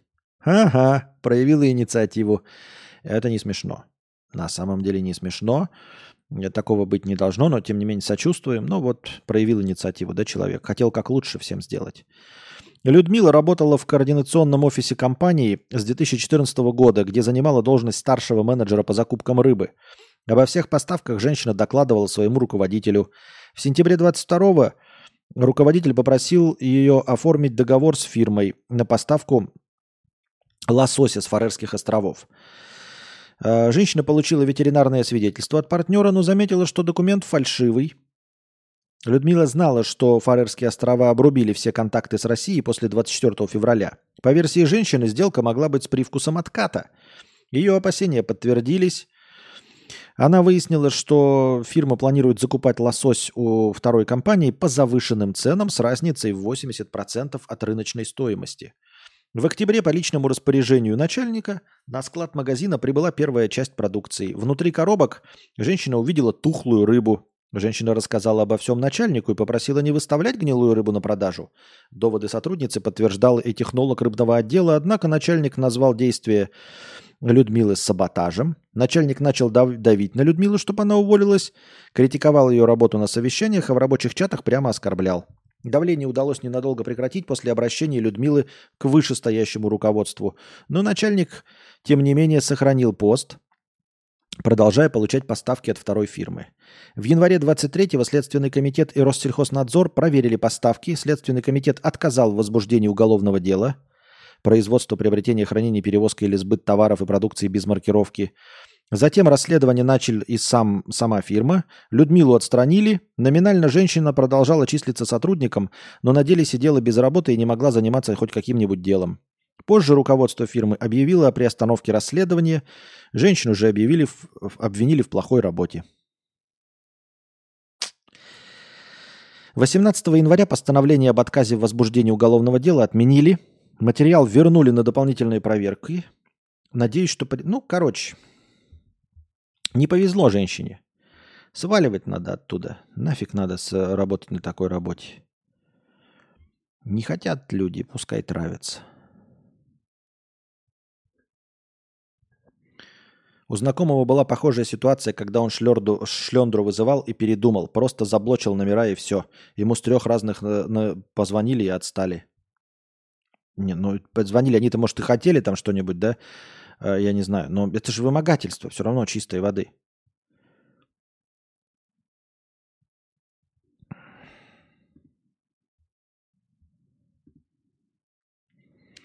Дельфины стали реже гибнуть в Черном море. Сезон выбросов дельфинов на берег в 2023 году побил положительный антирекорд. Было обнаружено 270 мертвых афалин против 816 за 2022 год. В Центре реабилитации дельфинов «Безмятежное, «Безмятежное море» считают, что кардинально изменила статистику смертности политическая ситуация. То есть нормально это, когда 816 дельфинов выбрасываются на берег в год? Это нормально было? А сейчас снижение в три раза до 270. Ничего себе, у дельфинов-то хороша жизнь, да? В связи с проведением спецоперации на Украине был введен запрет за- на промышленное рыболовство у побережья Крыма, и млекопитающие почти полностью перестали гибнуть в рыболовных сетях. Так, подождите. Тут же написано «выброс дельфинов на берег», а тут перестали гибнуть в рыболовных сетях. Причем здесь гибель в рыболовных сетях и связь с выбросами на берег? Не очень понятно. Непонятно же. А вы представляете, да, если бы все человечество вымерло, как бы хорошо было дельфинам и всем другим живым существам. А то, знаете, вот говорят, вот э, э, война, э, СВО на Украине, э, в Украине привело к э, вот, уменьшению количества э, выбросов дельфинов на берег. Да? Ну, хочется продолжить. Мы же с вами помните, как этот старый мем-то про ковид? Природа очистилась, э, там, дельфины вернулись в каналы Венеции и все остальное. Вот если бы все человечество вымерло, да, представляете, какая бы хорошая экологическая обстановка на Земле сразу стала? Насколько бы быстро мир очистился и заполнился нормальными живыми существами, а? Ты подишь. Так. Новое исследование показало, что труд людей все еще дешевле искусственного интеллекта в большинстве профессий. Кто бы мог подумать, да? Э, ну, поэтому, мы, поэтому люди до сих пор и собирают айфоны, потому что не то, что искусственный, искусственный интеллект требует же мощностей. Он же требует его апгрейда, с ним же нужно работать, его же нужно обучать, его же нужно контролировать. Э, людей не заменили даже простейшие э, конвейерные роботы. Вот просто какая-то вот робо-рука, даже она не заменила человека, потому что человек дешевле. Потому что человеческая жизнь ничего не стоит в глазах другого человека. Гораздо легче на 20 долларов в день нанять человека, который будет вот свое зрение гробить, свое здоровье гробить, свою дыхательную систему вот так вот в скрюченном состоянии, собирая айфоны. Он будет дешевле стоить, чем э, ставить станок какой-то, собирающий хотя бы одну деталь. Поэтому неудивительно, потому что разве для кого-то было вопросом, что э, людской труд дешевле? Конечно, дешевле. А если мы еще посмотрим, знаете, вот на эти системы автопилотов такси. Мне кажется, а системы автопилотирования, они пока сейчас только обучаются и все остальное. Но есть у меня подозрение, что люди будут дешевле, чем система автопилотирования. Нет, она, может быть, дойдет до, когда-нибудь до такого состояния, когда автомобиль, в автомобиль сразу будет что-то встраиваться. Вот прям сразу встраивается. Но если сейчас эта система, когда автомобиль обычный, а в него ставят какой-то дополнительный агрегат автопилот, который соединяется с рулевой колонкой, со всем остальным, то есть отдельная штука. Вот это сейчас пока, мне кажется, не может быть дешевле, чем настоящий живой таксист. Когда оно сразу на этапе производства автомобиля, то есть на э, сиденье для водителя ничего не будет стоять, никаких дополнительных камер, ничего э, обрабатывающего, все будет встроено в автомобиль, вот на этом этапе, может быть, подешевеет что-то. Ну а так, к такому выводу пришли специалисты Массачусетского технологического института. Они обнаружили, что только 23% рабочих на американском рынке труда могут быть эффективно заменены. В других случаях, причем замалчивается, да, кого на самом деле могут заменить. Вот говорят рабочих, ведь не рабочих. Надо же понимать, что не рабочих. Весь менеджерский состав, весь управленческий состав. Вот кого действительно можно заменить. Вот все, что происходит в управлении, я убежден, там не нужно звезд с неба хватать. Там есть какие-то ключевые принципы, которыми можно руководствоваться. Там есть какая-то простая математическая аналитика, статистика, согласно которой можно просто принимать решения. Не ходите и с лазерной указкой и показывать какие-то там графики в PowerPoint сделанные. Нет, простые управленческие решения. Ведь вся эта система управления построена на просто болтологии. Люди ходят и с друг другом общаются. А вот если искусственный интеллект будет принимать решения, он просто будет брать статистику. Столько продукта, столько продается, такие-то у нас есть э, показатели. Он все проанализирует, четко поймет, что на что влияет, какой критерий на самом деле важен и примет управленческое решение. Столько уволить, столько сделать, столько... Вот кого действительно, мне кажется, на 146% можно заменить искусственным интеллектом, но об этом никто никогда не скажет. А еще вспомните, сколько получает менеджерский состав, управленческий. Они всегда зарабатывают больше в разы, у них бонусы, пятое, десятое. Я уверен, что особенно даже большие вот эти вот решения, Тима Кука какого-нибудь или Цукерберга, вот их в первую очередь легко и просто заменит машина. И она будет принимать по-настоящему рациональные решения. Вот эти глобальные решения, они же не про мелочи. Они про, не про введение каких-нибудь там э, э, инноваций вроде установки PlayStation. Это же вот большие решения. Вот большие решения простые, четко руководствующиеся статистикой и аналитикой их блестяще будут выполнять. И это, и это самая высокооплачиваемая профессия. Все вот эти э, советы директоров, вот их легко и просто. Совет директоров, вам принимается реш... вам закидывается решение, и 20 старых мудаков э, голосуют за или против. А машина бы, бы, бы ей даете решение, предлагаете решение, и машина просто анализирует все данные и говорит, мы примем это решение, и все. Потому что оно рационально. Потому что оно максимизирует прибыль. Ну, в зависимости от того, какую задачу вы поставите. Чтобы все работали, или чтобы максимизировать прибыль, или чтобы э, принести наибольшую пользу обществу в таких-то, таких-то показателях. Но об этом все молчат, говорят про каких-то работников. Работников нужно заменять. Что, работники хоть что-то делают. Как искусственный интеллект без тела заменит уборщицу, сборщика – э, повара пиццы, доставщика. Никак. А вот принимать решения, их можно из любой точки. Принимаются решения в голове. Просто в голове, ну то есть в компьютере. Все равно, где находится человек, он ничего не производит. Они обнаружили, что только 23% рабочих на американском рынке труда могут быть эффективно заменены. В других случаях, поскольку визуальное распознавание с помощью искусственного интеллекта дорого в установке и эксплуатации, работа людей оказывалась экономически более выгодной. Так, например, в США оценили замену пяти пекарей искусственным интеллектом, пекарей, которые проверяют качество продуктов. Внедрение искусственного интеллекта стоит 165 тысяч долларов, а его обслуживание около 223 тысяч в год. В то время как зарплата пяти сотрудников 240 тысяч долларов. Так они также выполняют много других функций за эти деньги. Это исследование подчеркивает, что несмотря на значительные достижения в области искусственного интеллекта, человеческий труд по-прежнему остается более доступным.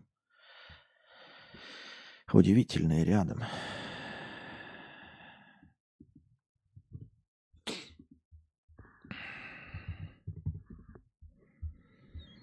Удивительное рядом. Очень интересно мысли развил Костя. Запустил мыслительный процесс. Спасибо. Спасибо. HR будет без работы.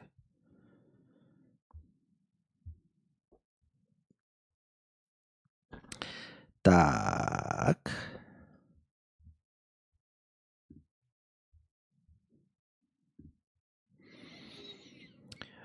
Новой целью мошенников стали бухгалтеры – МВД Якутии предупредило о новом виде мошенничества. Теперь аферисты нацелились на бухгалтеров. Мошенники пишут им якобы от имени руководителя, который находится в командировке, и требуют срочно провести платежные операции, перевести деньги контрагентам. Они бывают очень убедительные и умеют выманивать конфиденциальную информацию, предупреждает полиция. Всегда проверяйте поступающую документацию, лично свяжитесь с руководством и предупредите знакомых бухгалтеров. Да. Предупредите знакомых бухгалтеров, и если вы сами этим занимаетесь, будьте начеку.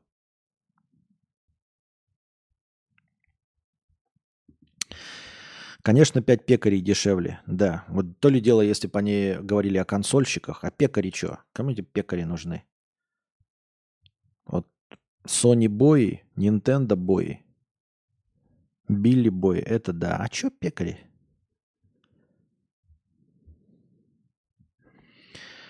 Рубрика «Экономика – это наука». Э, Николай, сеньор-программист с 20-летним стажем, пишет в своей бензоколонке. «Не инвестор? Не инвестируй. У меня в жизни было несколько поворотных моментов, когда я потерял несколько миллионов из-за попыток инвестировать освободившиеся средства. Вывод.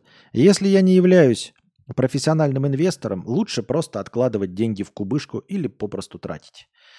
В принципе, совет правильный, и я с ним, наверное, соглашусь, но этот человек имеет в виду немножечко другое. Он имеет в виду, если вы не спекулянт, не пытайтесь шортить на рынке. О, как я сложно, да, сказал. Но имеется в виду, не пытайтесь э, обмануть, обмануть рынок на мгновенных э, сиюминутных манипуляциях, если вы не занимаетесь этим профессионально то вы, вам, у вас не получится обмануть рынок или получить какую-то инсайдерскую информацию или что-то на этом заработать. Про финансовую грамотность и про инвестирование мы все время говорили э, в более конструктивном ключе.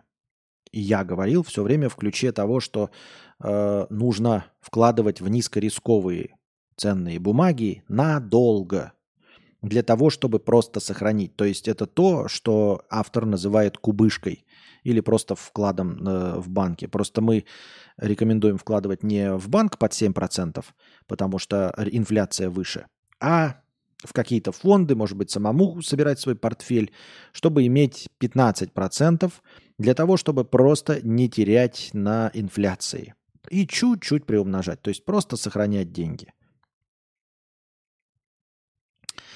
А, конечно, вот сидеть э, перед э, тремя экранами, следить за малейшими изменениями курса, продавать э, и покупать в течение одной минуты, этим никогда не страдайте. Ну, даже не в течение одной минуты, а даже в течение года. Нет. Покупайте вялотекущие, низкорисковые ценные бумаги, в которых вы абсолютно уверены, купили и забыли на 10 лет, чтобы через 10 лет у вас остались эти деньги. Только так можно работать без особенной подготовки. То есть просто почитав что-то, учебнички какие-то, посмотрев ролики, э, ну и просто следя за экономической обстановкой в мире, можно понять, какая контора продержится 10 лет э, следующий или 20. А вот это пытаться сыграть на сиюминутных э, изменениях, это, конечно, и это прерогатива только профессионалов – сжигающих свои нервы. Я так думаю, мне так кажется. В Москве детский праздник завершился так. Чернуха. Чернуха. Больше всего на работе россиян бесят телефонные разговоры коллег, и это мы тоже читали.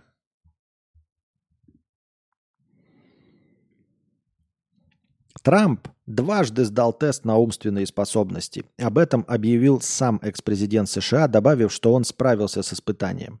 77-летний политик также призвал провести подобные тесты для всех, кто баллотируется на пост президента.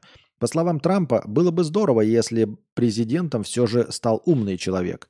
Дело в том, что во время очередного совещания пресс-секретарь Белого дома Карни Жан-Пьер – заявила, что с ментальным здоровьем Джо Байдена все в порядке, после чего нынешний американский лидер выступил с речью и перепутал главу МВД Майоркаса с главой Минздрава Бессерой. Э, здравая инициатива. Пожалуй, эта инициатива э, здравая для всех стран.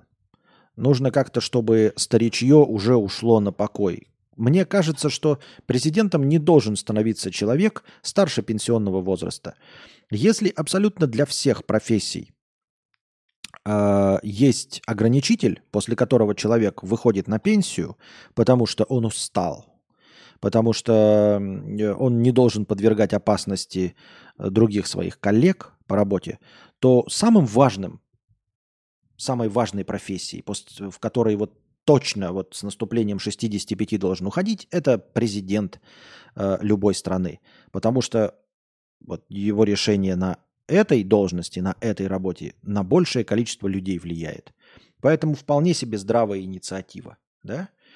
Проверять на умственные способности, на, как это, на, на психо, психиатрическую стабильность, вот это вот все.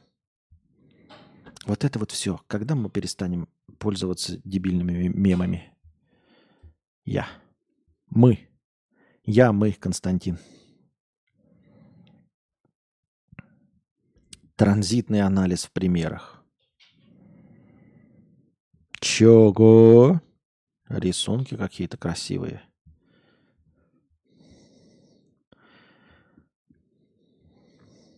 Заниматься этим, конечно же, не буду. Ой, я тупой. Но это понятно.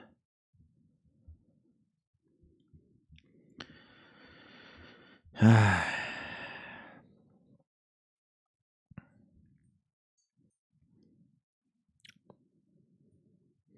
В Италии, опять Пабло пишет, одобрен закон против экологических активистов. Предусмотрены крупные штрафы. Палата депутатов приняла так называемый закон об эко- эковандализме. Проект закона против экологических протестов за климат. Закон предусматривает наказание для тех, кто портит культурные или природные объекты. Хорошая инициатива, правильная, потому что экоактивисты какие-то, ну, дебилы конченые. Это обливать краской картины. Их же все равно восстановит, и ни, на кого это не повлияет. Че за бред? Возьмите всю вашу энергию нерастраченную, дорогие экоактивисты, сядьте в лодочку и просто в любой реке поплыли и давай собирать мусор. И больше будет пользы, реально. Ее просто будет больше ну, в физическом выражении. Я не про то, что типа вот делайте так, как я скажу. Но реально исчисляемые вот ваши испорченные картины, кого это привлекло на вашу сторону? Кто сказал, о, блин, вот эти чуваки, которые облили говной Монолизу, правы. О, вот эти два дебила, которые э, руки свои в бетон опустили и, и это, прибили свою мошонку к брусчатке. О, блин, что-то они такое интересное говорят, нужно запомнить и почитать их программу. Никто никогда не сказал этого. А вот смотреть ролики, я такое видел во Вьетнаме, э, э, было у нас какие-то э, активные чуваки, которые собирались и шли, убирали берег. Не то чтобы меня это сподвигло, но я видел людей, которых это сподвигло. Реально такие смотрят, во, какие хорошие люди убирают берег. В следующий раз мы вместе с ними запишемся. Поэтому смело, дорогие активисты, несите пользу. Вы хотите очистить мир, садитесь в лодочку, пускай один из вас снимает прямой эфир в ТикТоке, в запрещенном грамме, Э, в Ютубе и показывает, какие вы бравые молодцы, как вы вот взяли и пол реки очистили от бутылок, от э, использованных гондонов. Ну, то есть, сами потом вышли, имеется в виду, из руки. А И все. И, и и другие будут смотреть и такие, блин, как клево. Это так же, как вот показывать, как ты даешь подаяние нищим. Всем сразу тоже хочется быть хорошими. Они посмотрят на тебя и тоже захотят быть хорошими. И тоже будут убирать. Вот это мотивация. А чему должно сподвигнуть э, попытка испортить картину? Такие посмотрели мы, ну вот они испортили картину, а мы что должны? И такая, а вы за это не будете сжигать ископаемое топливо. Почему? Из-за того, что вы облили говной картину? Связь-то какая? Связь-то какая? В лодочке скучно и не хайпово. А вот это правильно, Сергей, потому что они не хотят никакой чистоты. Они просто хотят трещать, как и ваш покорный слуга, понимаете? Ты же хочешь миллион. Я не хочу миллионов, я хочу ныть. Путин указом закрепил единый статус многодетной... Это очень интересно, наверное, но не мне. Более половины россиян, 56%, почти никогда не берут денег в долг, показал опрос. В 2004 году доля тех, кто не занимает средства, составляла 36%. Чаще других избегают занимать деньги две возрастные категории. Молодежь от 18 до 24 и представители поколения старших, старше 60. Но вот идет речь о чем? Просто об опросе, занимают ли деньги люди друг у друга? Или э, речь идет э, не об... А, ну это показал опрос. Опрос о чем говорит? Опрос говорит о том, как люди... Вот опрос на любой вопрос, он говорит лишь об одном.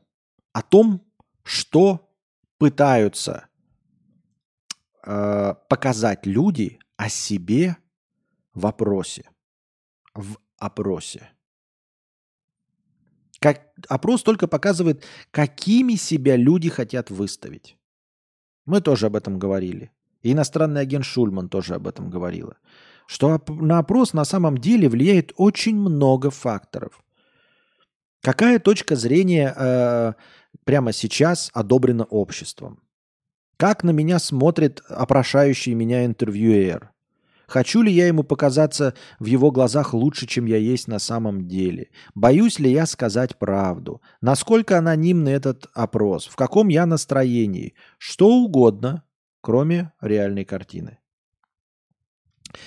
Тогда как можно просто проверить и просто посмотреть, сколько, э, насколько закредитовано общество. Посмотреть, кто и какие кредиты берет просто по статистике, по циферкам и понять, берут ли больше в долг или не берут больше в долг. И все.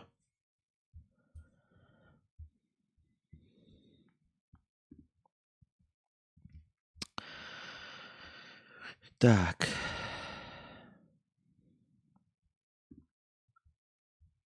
Дублирующие новости.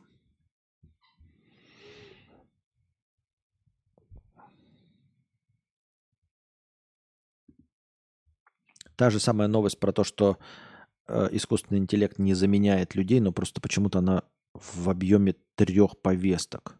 В чем прикол?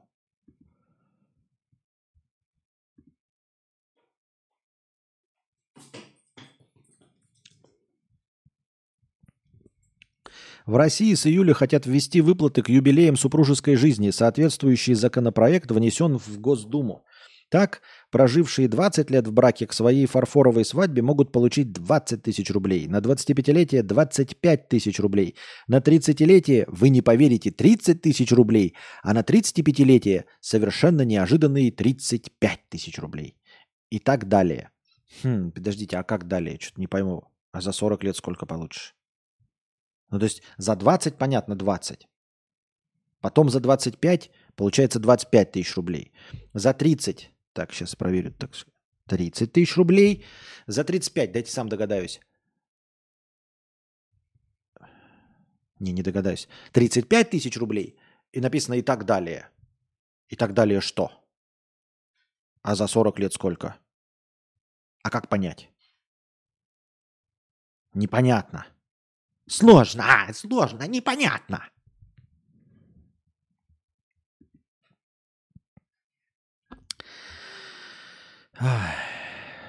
Да. За ноль лет, получается, ноль рублей получишь. Ну, Я в обратную сторону не могу вот это э, как-то тенденцию развития э, спроецировать в обратную сторону. Я так не могу. Ты... Получается, наверное, ноль. Что за странный вопрос? А эти люди, которых высадили из поезда, были на стороне левой и... или правой палочки? Это какой-то мем про рекламу Твикса? А, Твикса.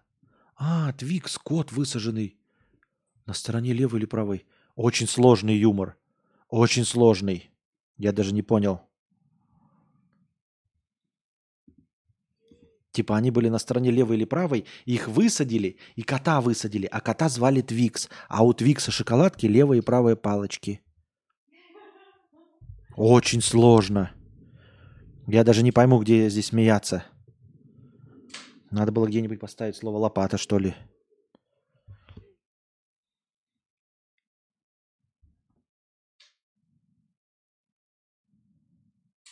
Да-да-да. А если вы живете не в браке 10 лет или 20 лет, то вы, наоборот, государству должны выплатить 20 тысяч рублей. Круто! Если ноль, то вообще ноль, ни туда, ни сюда. А если вы живете, но не в браке, то платите за то, что не в браке. М? По-моему, круто. Так шутит Павел Воля.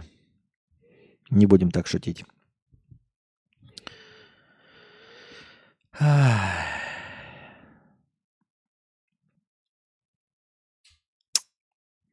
Слушайте, что-то с повестками у меня как-то бот странно работает реально. Злоупотребление негативными эмодзи указывает на проблему с психикой. Британские ученые выяснили, что предпочтения при выборе эмодзи связаны с индивидуальными чертами характера, социальным поведением и состоянием психически здоровья, психического здоровья. Участники эксперимента – которые сообщили о плохом психическом здоровье, как правило, выбирали негативные эмодзи. Вот смотрите, еще раз, исследователи сообщают, злоупотребление негативными эмодзи указывает на проблемы с психикой. Я бы пошел дальше и сделал гораздо более глубокий вывод.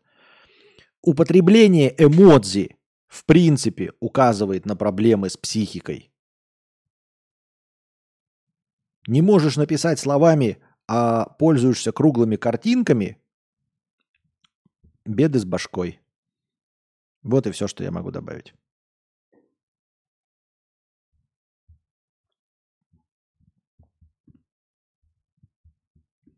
Смотришь аниме и употребляешь эмодзи. Ты вообще... Я...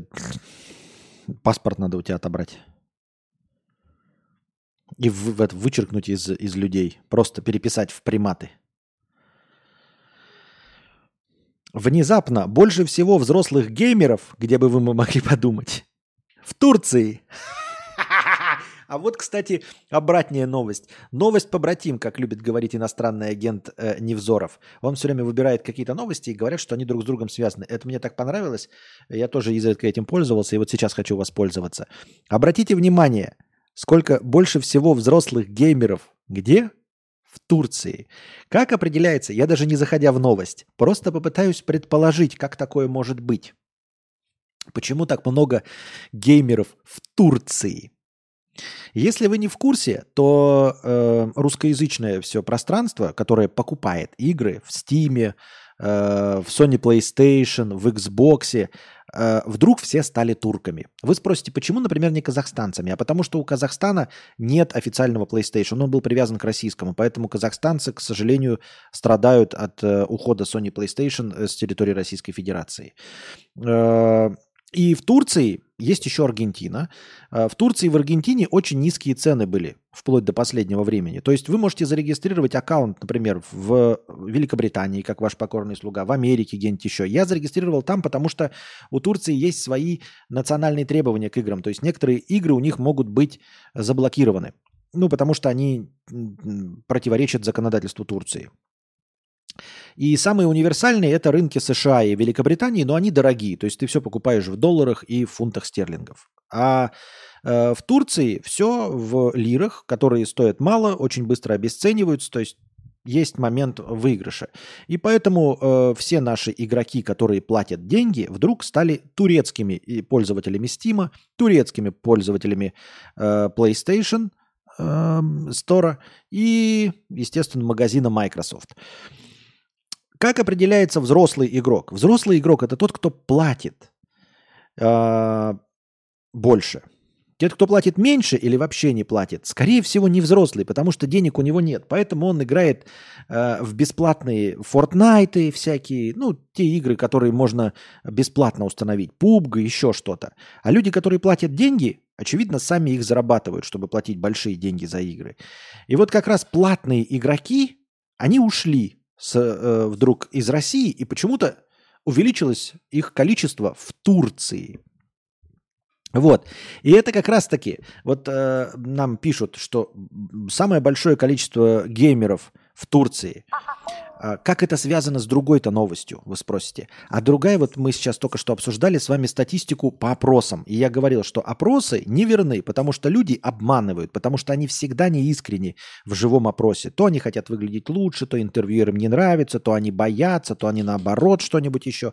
В общем, все нечестно. И говорил обращаться к настоящей статистике. И вот что случается, когда ты обращаешься к настоящей статистике. А настоящая статистика подсказывает нам, что турки капец как любят Sony PlayStation, Nintendo, Xbox и платные игры в Steam. Казалось бы, с чего вдруг? Что это такое в Турции? Почему они все любят то, это, э, чаи пить, кальян курить и играть в Sony PlayStation? Как же так вышло, что их больше, чем в Японии? А вот так вот.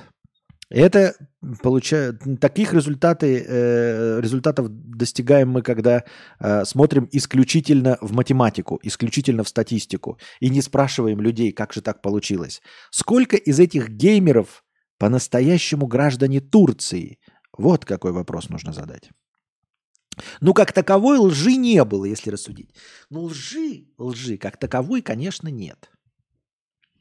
Тем не менее.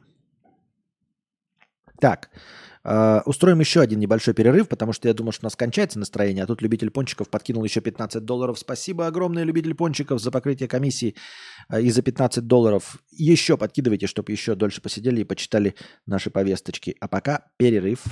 Становитесь спонсорами на Boosty, дорогие друзья. Благодаря спонсорам на Boosty у нас в начале каждого стрима есть тысячи очков хорошего настроения. Если когда-нибудь спонсоров станет в два раза больше – то очков хорошего настроения будет полторы тысячи, а может быть и еще больше. Донатьте на хорошее настроение через Donation Alerts. Если по какой-то причине ваша карта не принимается Donation Alerts, вы можете задонатить через Boosty. Потому что Boosty это не только постоянное спонсорство, на Boosty можно одноразово донатить. И также в подписи к донату вы можете задать свой вопрос, как и на Donation Alerts. Также вы можете донатить в криптовалюте USDT TRC20 которые принимаются по выгодному курсу. Один задоначенный вами USDT превращается в 130 очков хорошего настроения. Также по этому же выгодному курсу принимаются евро через Telegram. Один задоначенный вами евро превращается также в 130 очков хорошего настроения. Вы можете донатить напрямую на карту Каспи в тенге. 4 к 1. 400 тенге, например, превращаются в 100 очков хорошего настроения. Ссылки на все способы доната находятся в описании. Самая главная ссылка на Donation Alerts выделена отдельно, а все остальные скрыты под одной общей ссылкой на Link3, где вы найдете не только все способы задонатить, но а также все способы получать мой контент.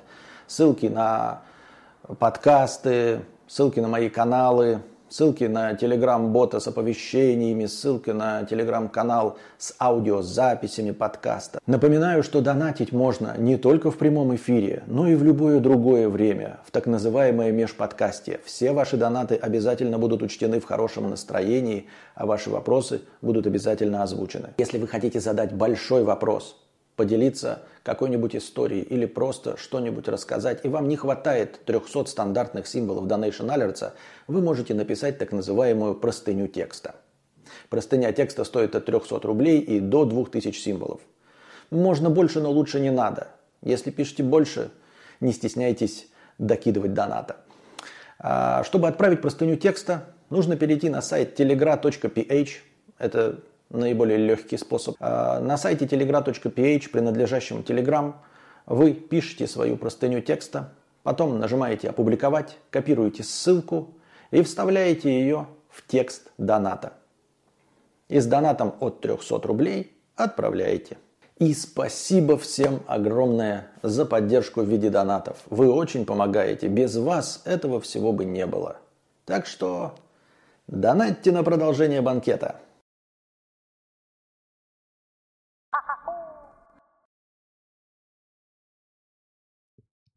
Продолжаем. Продолжаем продолжать. Накинули еще донатик. Любитель пончиков 12 долларов с покрытием комиссии. Спасибо большое. Докину еще чутка. Я тут успел мясо на гриле пожарить. Думал, стрим закончился. А нет, еще идет. Только что, прямо во время э, паузы, я прочитал статью от основателя э, бренда Йоби да Йоби. Э, новость тут промелькнула, что бренд суши, если вы не знали, такой есть, а возможно и кушали, Э, Йоби да Йоби, его э, по суду заставляют переименоваться. Дескать, э, название очень похоже на какое-то оскорбительное выражение.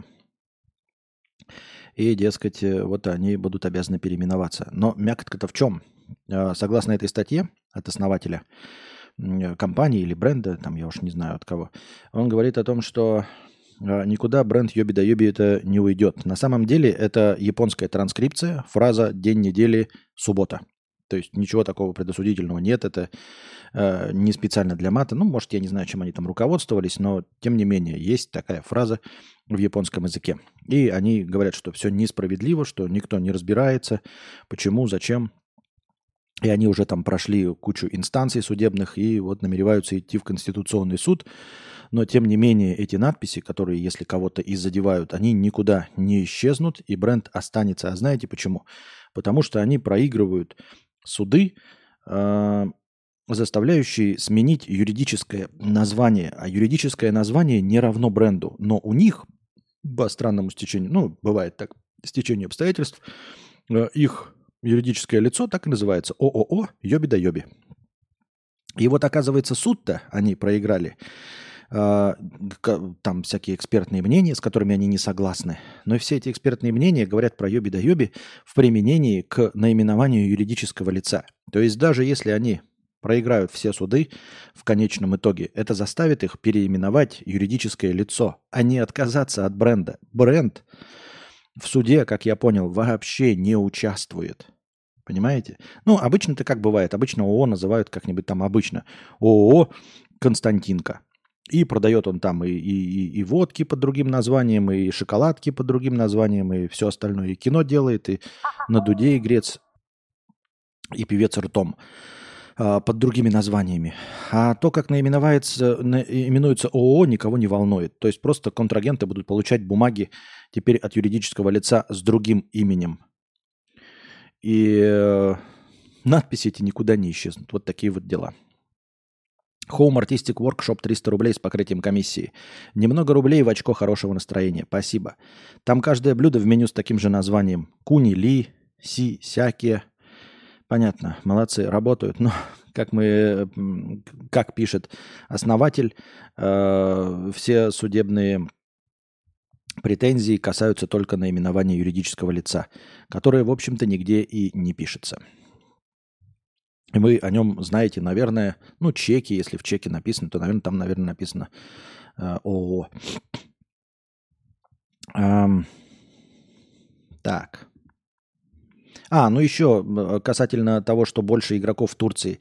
Понятное дело, что количество игроков в Турции наверняка не целиком и полностью э, из э, россиян состоит. Я думаю, что и в других странах очень многие люди дошли до того, что цены в Турции действительно дешевле. То есть турецкими аккаунтами пользовались и до этого самые хитрые люди, которые могли оплачивать, э, которые понимали, что в Турции очень вкусные цены на в частности, на игры Sony PlayStation, но и, наверное, с остальными площадками также обстоит дело. Просто постоянно сейчас, в последнее время, в последний месяц, прям реально цены повышаются в несколько раз, в 3, в 5, в 10 раз именно э, в, турецких, в турецком магазине Steam. И это не связано с борьбой с э, какими-то недобросовестными гражданами или пользователями из так называемой Турции, точнее из Турции, но и с так называемыми по, э, турецкими игроками, а э, из-за инфляции турецкой лиры. Турецкая лира находится в самом, одном из самых плачевных состояний э, в мировой экономике. И никто не хочет терять деньги, и поэтому цены меняются. Не потому, что кто-то хочет нагнуть игроков или изменить политику э, ценообразования, ничего подобного. Только потому, что лира падает. Вот и все. И, как я уже сказал, наверняка многие в мире – сами своим собственным умом, без санкций, э, без каких-то запретов дошли до того, чтобы делать себе турецкие аккаунты и покупать игры через Турцию, просто потому что там дешевле. Так что а, среди этих так называемых турецких взрослых платежеспособных игроков, наверное, просто очень много не турков, но не обязательно россиян. Так.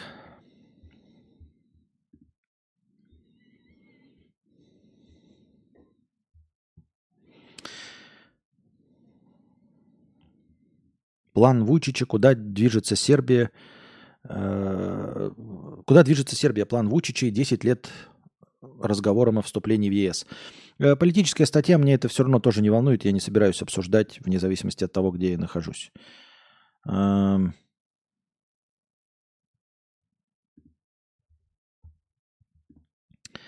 Так.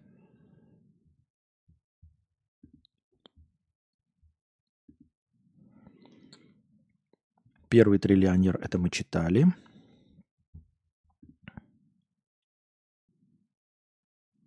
Ученые нашли в мозге регулятор, позволяющий есть и худеть. Очень интересно. Так. Южнокорейские нейробиологи, изучавшие клетки мозга, совершили важное открытие в регулировании обмена веществ, которое позволяет воплотить давнюю мечту человечества – есть сколько влезет и худеть. Более того, ученые провели успешные испытания экспериментального препарата, который доказал свою эффективность в опытах на мышах. Установлено было, что подавление бу-бу-бу-бу-бу-бу. Я не очень понимаю, не собираюсь читать э, всю статью, потому что я уже научен горьким опытом. Э, в заголовке вообще-то содержится вся новость. И больше там, скорее всего, в статье ничего нет. Но э, я удивлен, что какой-то регулятор может позволить есть и худеть. Потому что дело же не в регуляторах. Дело же в простой физике.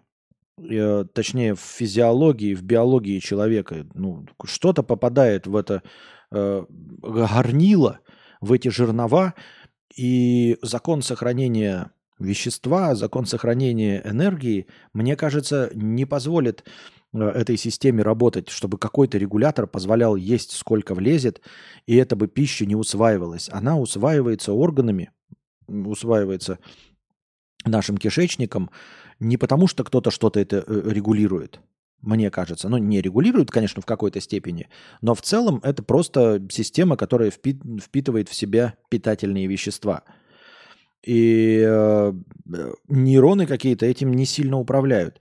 Я бы мог предположить, что может быть, может быть, каким-то хитрым образом машину можно обмануть и заставить выдать в виде кала то, что до сих пор не, а, не впитано желудком. То есть попадает пища, она же должна перевариться, превратиться в жмых, в кал, и потом она выходит из организма. И, наверное, наверное, можно как-то заставить организм, чтобы вот как у курицы прямая кишка, попадает еда и сразу же выходит из другого отверстия, не успевая перерабатываться. Возможно, видимо, какой-то такой механизм работает, потому что само по себе я не понимаю, если э, вы э, ну, залили какое-то количество бензина в двигатель, и, и необходимо этот бензин поджечь, он как бы не выльется никуда, он сгорит и все равно свою энергию выдаст. И э, я не знаю, может быть, это не вполне точная аналогия, но э, человеческий организм это тоже какой-то двигатель. Вы даете ему топливо, ему некуда, оно не может э, выцедиться при помощи пота, там, я не знаю, выйти из пор кожи. Ничего подобного. Ему все равно придется выходить через, пройдя все необходимые этапы. Пока оно все необходимые этапы пройдет, оно желудочным соком обработается, разъестся, переварится. И проходя через все стенки сосу, эти, все стенки желудка, оно все равно питательные вещества впитаются. Разве нет? Как вы можете заставить? При помощи регулятора как-то только я сказал, что вот ты попадает пища, и она не будет перерабатываться, а сразу выходить в кал. Как? Мало верится, мало верится. И Брамх пишет, я колю Оземпик и кушаю как не в себя, но худею. Серьезно? Ты сейчас не шутишь? Ты кушаешь Оземпик? Организм просто не впитывает калории. Но это же не регулятор. Организм не, впитывает калории, он не впитывает питательные вещества. Правильно? Я не знаю, как работает Изимпик. Я говорю, то есть это, ну, ломание организма. То есть ты заставляешь, э, грубо говоря, проделываешь дырку в двигателе, чтобы бензин выливался, не сгорая внутри. Правильно? То есть ты нарушаешь работу двигателя каким-то образом – но ты не можешь заставить стенки двигателя всосать в себя бензин и выдать его из какой-то другой дырки не в виде э, сгоревшего газа. Так не бывает. Вопрос к тебе, Ибрахим. Это ты пишешь про Азимпик просто как типа пример или ты действительно им пользуешься? Мне просто интересно, все пугают, что если одиножды начал пользоваться Азимпиком, то, в общем-то, больше организм без него работать не будет. Не боишься ли ты этого? Но на самом деле я не знаю. Ты сначала скажи, правда это или нет. Действительно ли это работает? Сколько это стоит? Почему ты решил этим пользоваться? Если это такой спорный препарат. А, любая статья – это способ похудеть на 100%. Сейчас вы узнаете способ похудеть. Способ похудеть очень точный. Ученые из Кореи сказали, что это правда. Может и неправда. Данные статистики. Ну, мы, короче, не знаем. Да, да. Поэтому дальше не имеет смысла читать не только про похудание, вообще про что угодно. Про инопришеленцев. Там ученые выяснили, что инопришеленцы, ну, не выяснили, что инопришеленцы. В общем, есть данные, спорные данные, которые могут в том числе э, с вероятностью в 1% говорить о том, что есть инопришеленцы. Или не могут. Но мы не очень поняли, что сказали ученые. Разбирайтесь сами. Для примера, гормоны щитовидной железы участвуют в скорости обмена веществ еще – Но скорость обмена веществ, у тебя двигатель быстрее э, э работает, но все равно все впит. Я не понимаю. Ну, а что я должен, необразованный э, колхозан, почему я должен понимать? С другой стороны. Это тот, у которого всех потом через год ЖКТ поломался. Э, ну да, что-то типа того. Типа звезды пьют, и я как понимаю, Ивлеева, которая вот похудела и устроила свою вечеринку. Она же устроила ее для чего? Это же было не Новогод, не попраздновать Нормальные люди понимают, что вечеринка Ивлеевой была только исключительно для того, чтобы показать, как она похудела. Больше никакой задачи перед ней не стояло. Дорого же ей обошлась э, вечеринка с целью показа результатов своего похудения. А еще древние римляне ели как не в себя до отвала, а потом специальным перышком вызывали рвоту и начинали жрать опять. И это классическая булимия. Короче, я тут повестку отправил, там в дальнейшем размусоливалось что так как э, так как-то выяснили, какие нейроны участвуют в процессе регулирования приема пищи. Там даже уже не помню точно, но, возможно, речь шла о самом желании есть и процессе чувства удовлетворения насыщения пищей. А, вот с этим можно работать. Так на этом и работают все э, хитрые схемы, э, когда ты, например, долго ешь.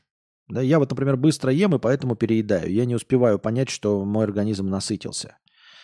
А, диетологи рекомендуют очень тщательно пережевывать пищу долго, чтобы во рту у тебя психологически ты успел насладиться всеми тончайшими и не тончайшими тоже нюансами вкусовыми того, что ты потребляешь, чтобы организм э, ну, э, как его, и, именно его рецепторы чувствовали, что ты много ешь, что ты берешь кусок мяса и не просто его два раза куснул и проглотил, а ты его жуешь, жуешь, все соки из него выжимаешь, превращаешь его прям почти полностью в кал во рту, перемешивая его со слюной, и внутрь, когда он тебе попадает, он уже к тому времени, у тебя желудок будет хорошо работать, потому что пища хорошо обработана слюной, и потому что организм уже понимает, что он дов- довольно давно кушает, а значит накушался много, и вполне бы уже пора включить э, ощущение сытости. И таким образом ты ешь меньше. Другие э, какие-то препараты, которые тоже притупляют голод. То есть смысл в том, чтобы притупить голод, не в том, чтобы есть столько же, сколько ты ешь.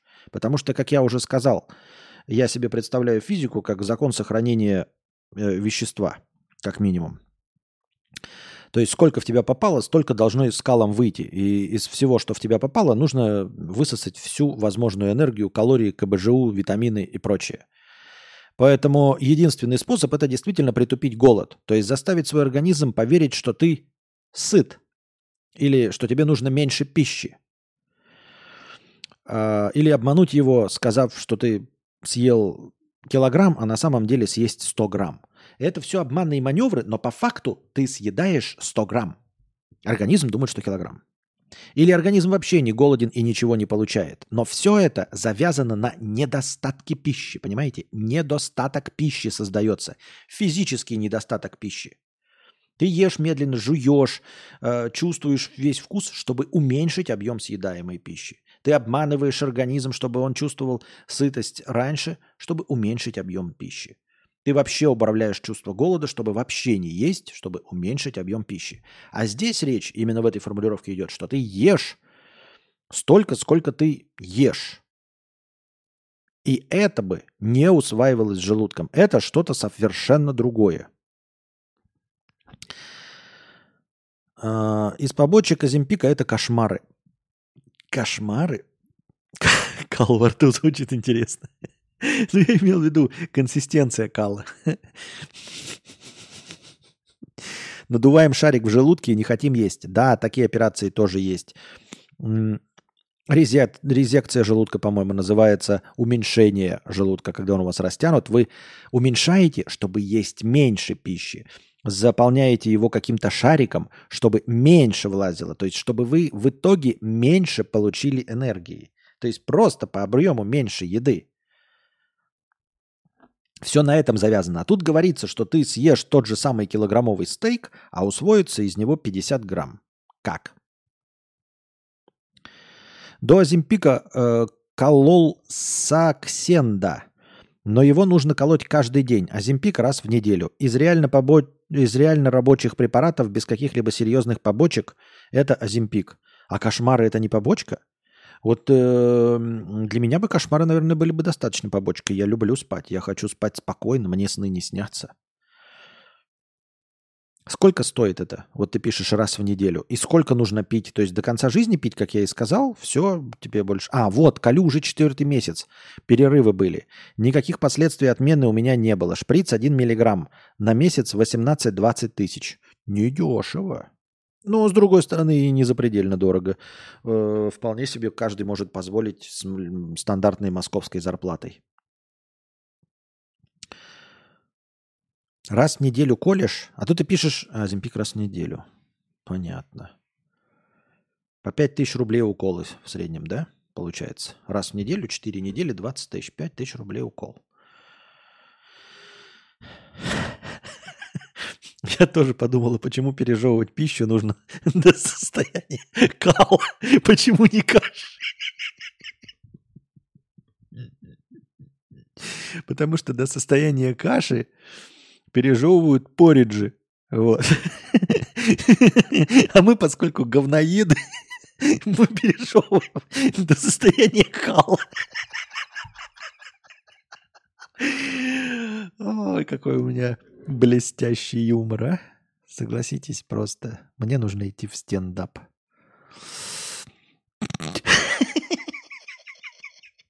Отсутствие сна из-за кошмаров наверняка тоже на вес влияет. Многие в мире жалуются на ежедневную диарею после Оземпика. У некоторых около 10 раз в день. И психические срывы. Вот видите, можно без Азимпика получить кал 10 раз в день. Нужно просто пережевывать пищу до состояния. Почему действительно до состояния кала, не до состояния каши?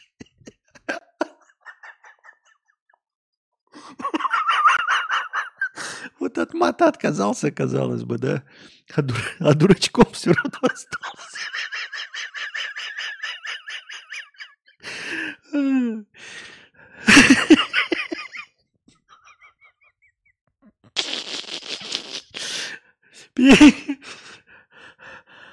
Пищу можно по два раза есть.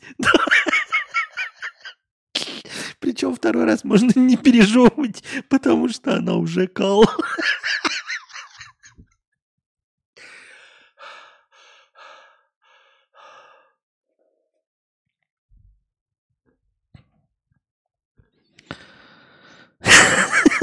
Но если можно жрать сколько хочешь, то можно и по 10 раз посрать.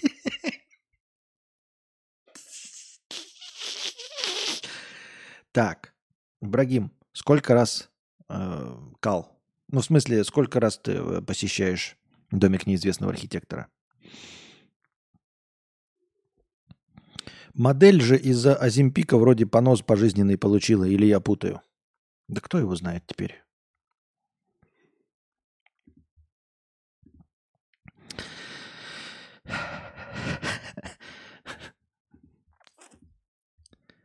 Оземпик, Оземпик.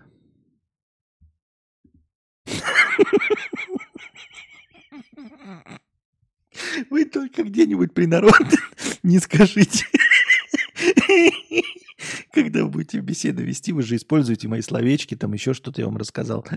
Вы не, не вздумайте в нормальной беседе, там пришли к родственникам или пришли к родителям девушки рассказать, там, я новую диету, надо, пережевывать, надо пережевывать пищу до состояния. Я оговорился до состояния каши. Не вздумайте ну, ну, в нормальной взрослой беседе сказать, что нужно пережевывать до состояния кала.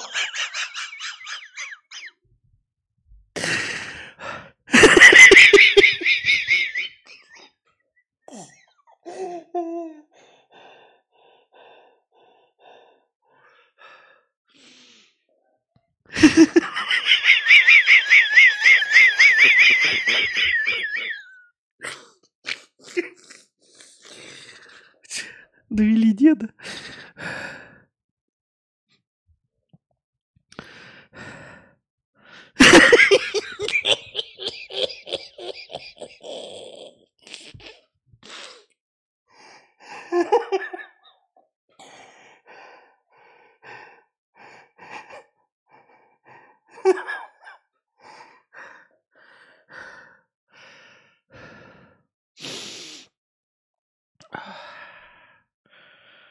Я пожалел, что написал про Азимпик. Почему? Так что, ты мне не сказал? Ну как там, помимо кошмаров больше ничего нет? Зачем ты вообще решил колоть? Э, что ты, не можешь просто не есть или что? Волосы есть или не есть?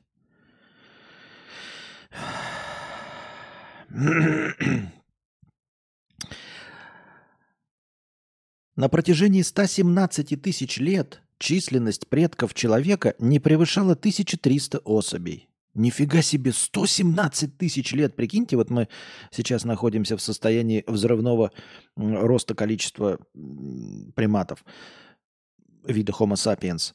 Вот уже 8 миллиардов, там через сколько-то будет, уже там 10 миллиардов и, и прочее. Прикиньте, да? Э, я вот, ну, знал, что в стародавние времена скорость прироста населения была маленькая, но я вот не осознавал масштаб трагедии. То есть понятно, да, что ну, миллиард когда было? По-моему, в 19 веке миллиард. Ну, думаешь, ну, до этого было 570 тысяч там. А сколько было в древ... вот, во времена Древнего Рима во всем мире людей? Ну, наверное, тоже... Ну, сколько? Ну, ой, почему же 500 тысяч-то? Миллионов, да? Ну, сколько-нибудь, 500-600 миллионов на всей Земле. А когда вообще начался хоть какой-то рост, да, хоть какое-то спокойствие настало? И типа, как долго оно длилось? Видите, 117 тысяч лет. Вы представляете, наша история Земли, да? Ой, наша история нашей цивилизации. Ну, примерно с пирамид. И вот до, по нынешнее время там 6 тысяч лет, 7 тысяч лет. Плюс-минус. Ой, пусть 10 тысяч лет, да? И мы вот дошли до 8 миллиардов. А до этого, вот к началу пирамид сколько было людей и как долго держалось? 117 тысяч лет. Вы представляете, насколько это огромное число? Вся наша история, у нас только пирамиды остались э, с э, возрастом 7 тысяч лет. Все, что древнее, все рассыпалось в прах. И плюс еще 110 тысяч лет численность вот наших предков составляла не больше 3300 особей. Не миллиона трехсот, не миллиарда трехсот, а 1300 особей. То есть это ну, на грани вымирания. 117 тысяч лет на грани вымирания. Я не думаю, что сейчас тигров больше во всем мире. Китайские антропологи пришли к выводу, что предки человека, жившие в Африке, чудом пережили резкое сокращение популяции незадолго до появления вида Homo sapiens. Около одного миллиона лет назад из-за резкого изменения климата планеты численность этой популяции сократилась до максимум 1280 особей и не росла на протяжении следующих 117 тысяч лет. То есть представьте все человечество, ну понятно, до вида Homo sapiens, ну там какие-то чуть-чуть э, отличающиеся от нас. 117 тысяч лет, 1280 особей. Ну это просто 2, 3, 4, 5 племен. Ну ладно, может племена там по, по 50, по 100 человек, да? По 100 человек пускай возьмем. 13 племен. 12-13 племен. И так и жили. И они там что-то пытаются захватить друг друга, развиться. Все не получается. 117 это сотни, тысячи поколений. Тысячи поколений. Все живут, и же, они же тогда поменьше жили, чем мы. Получается, тысячи, тысячи поколений вот из года в год. Из десятилетия в десятилетие, из, из тысячи лет в тысячу лет, и все 1280 лю- людей. Это похоже прям на, на мой стрим, да? 9 лет, 100, 100 человек. Надеюсь, когда-нибудь начнется.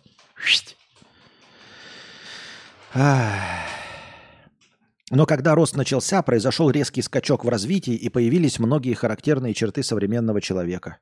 Но это также понятно, это просто, ну, грубо говоря, э, селективный отбор. Это так же, как э, выведение пород собак. Сейчас же породы собак там в течение одной жизни человек может очень сильно повлиять на выведение породы. Вы можете посмотреть, как выглядели породы нынешних собак сто лет назад. Они очень сильно от наших собак отличались, очень сильно. Овчарки там вообще не так выглядели, какие-нибудь мопсы вообще не существовало, или они больше были похожи на настоящих собак, а не на чудовищ жертв аборта. или там какие-нибудь питбультерьеры не были еще похожи на динозавров. А люди э, путем селе... ну, много собак, возможности есть, э, путем, э, как это называется-то, селекции, да? Очень быстро меняют собак. А до этого все, ну, более или менее похожи были на волков, правильно? Когда никем не регулируется, более или менее на волков, и собак не так уж много. А сейчас собак миллионы, и за последние сто лет их довели вот до ну, того, что вы видите в породах собак. Поэтому так же, как начался, видимо, какой-то резкий скачок в развитии человечества, соответственно, больше мутаций появлялось. И дошли до нашего нынешнего состояния.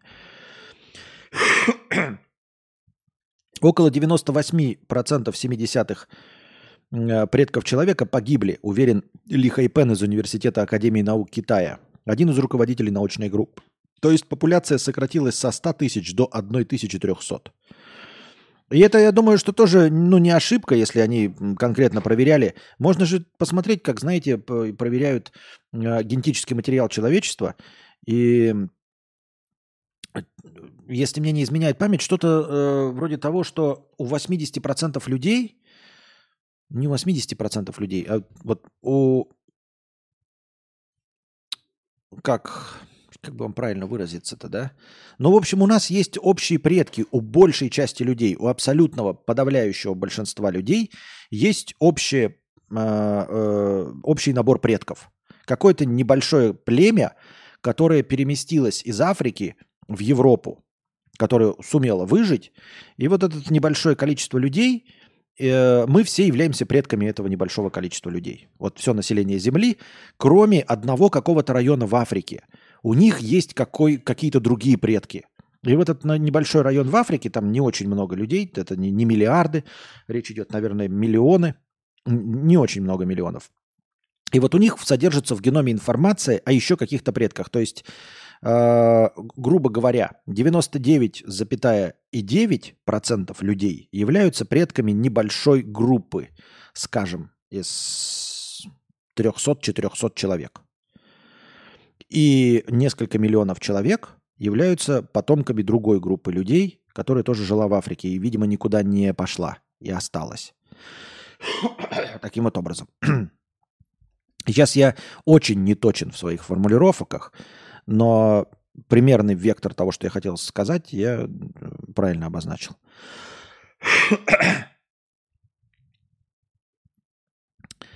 Так. Вернуться в прошлое, шлепнуть обезьяну, и мы не услышим бы скро- э, искренний смех мудреца в 4.20.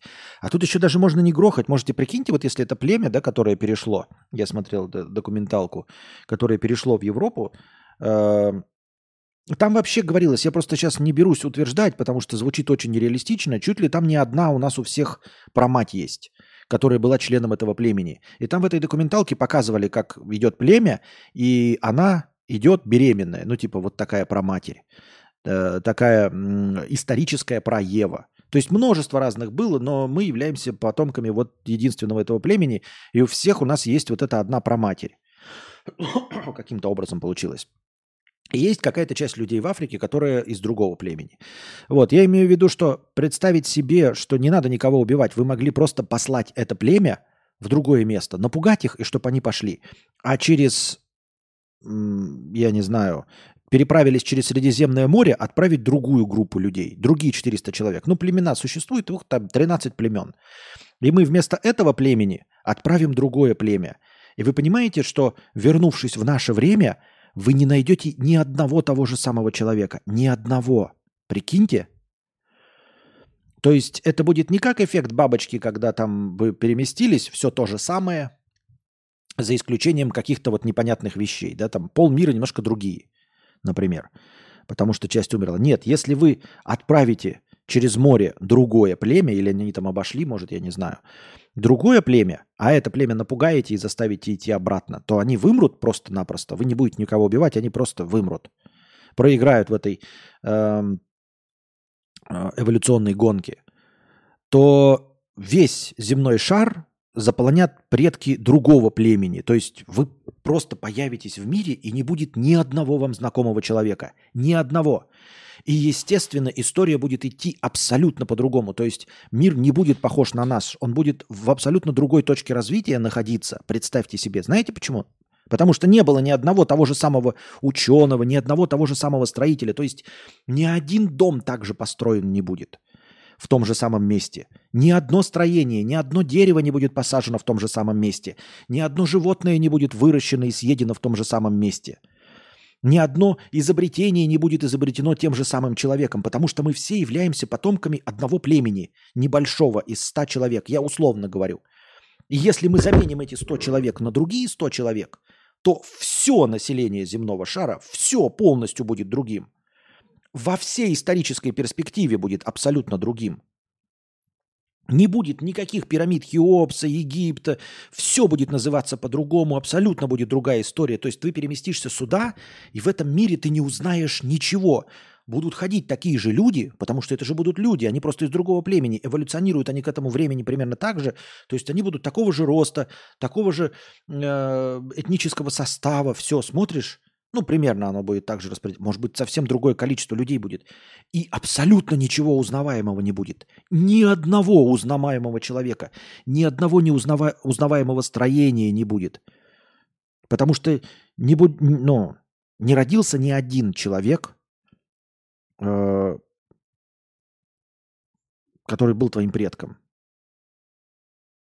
Интересное, вот никто это не разыгрывал в в перемещениях во времени, правильно? Все разыгрывают какие-то вариации. Ты возвращаешься, у тебя дом такой же, другого цвета. Может, в другом месте стоит. Может быть, твоего дома вообще нет, ты не родился, но в целом мир примерно похож на твой. А что, если ты возвращаешься, людей также 8 миллиардов, может 9, может 10, а может поменьше 5 миллиардов. И возвращаешься в технически тот же самый 2023 год – а на дворе какое-нибудь глубокое средневековье. Потому что у них не родились ученые, потому что они пошли по другому пути, потому что они убивали ученых, потому что, ну, просто меньше было умных чисто так, случайно статистически. А может наоборот. Может быть, у них давным-давно, там, на самом э, раннем этапе они э, пришли к меритократии, потому что это были совершенно другие люди. И ты приходишь сюда, а здесь уже летающие тарелки, связь с космическими десантниками, покорение космоса, преодоление скорости света. И ходят те же самые, ну не те же самые, ни одного того же самого, но люди. Не какие-то другие. Потому что как в фантастике, да, ты там что-то поменял, потом оказалось, что у всех э, языки как у змей. Да? Ну, то есть на какой-то другой вид. Нет, ты появляешься, все вокруг люди. Но ничего из того, что ты видел, вообще ничего не узнаваемо. Них, может, нет телевидения, может, нет наушников, может, наоборот, может, оно все по-другому пошло. Абсолютно все по-другому. То есть у них даже здания могут по-другому выглядеть. Может, они не изобрели кирпич. Может, их кирпичи все квадратные. Это же не универсальный какой-то способ, правильно, строения. То есть мы так воспринимаем какие-то вот исторические аспекты как что-то само собой разумеющееся. Какие-то базовые вещи. То, как выглядит кирпич, например. То, как выглядит наша посуда – что у нас вилка там с четырьмя этими, что есть ложки. А они, может, все, все, все, все по-другому, вообще все. Одежда. Мы как-то привыкли себе верх и низ там раздельные еще. А у них все по-другому совершенно, потому что это совершенно другие. Вот начиная с самой-самой дальней перспективы, э, с самой начальной точки, они идут совершенно другим путем. Понятное дело, что если мы одного вида, то они будут стремиться к одному, да, то, то есть будут заниматься, наверное, земледелием. Наверняка, если у них мозг также развит, они, наверное, тоже поймут, что на лошадях удобно ездить, например, да, а кроликов удобнее кушать. То есть примерно ты попадешь, у них будет пища, возможно, похожая на нашу. А, но насколько она будет похожа? Она, естественно, будет состоять из белка тоже, из животного – но будут ли эти блюда, по-твоему, вообще вкусными, понятия никто не знает. На каком этапе развития они будут вообще? Может, на таком этапе, до которого человечеству расти 5000 лет?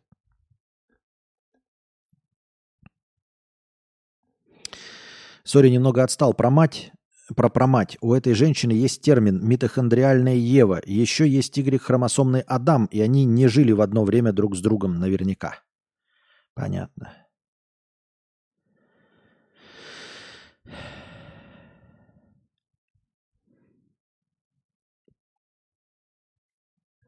Вот такие дела.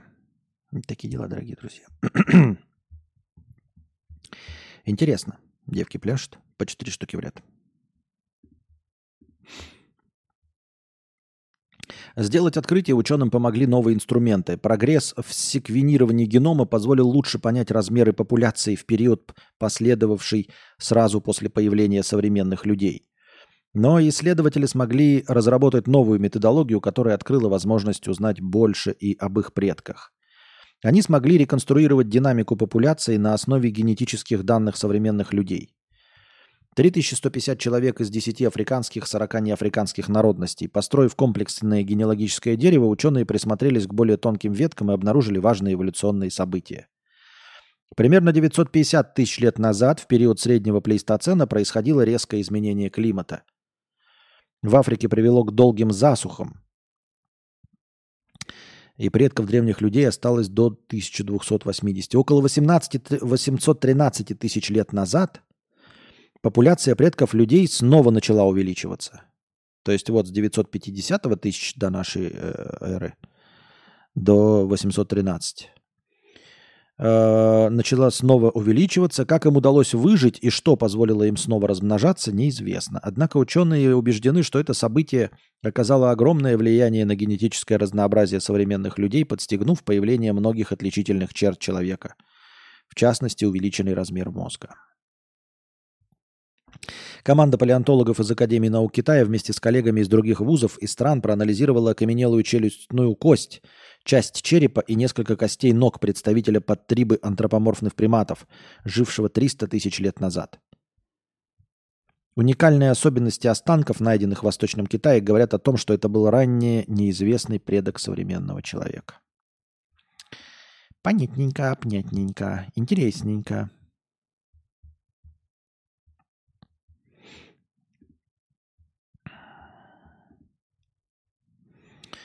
Эм.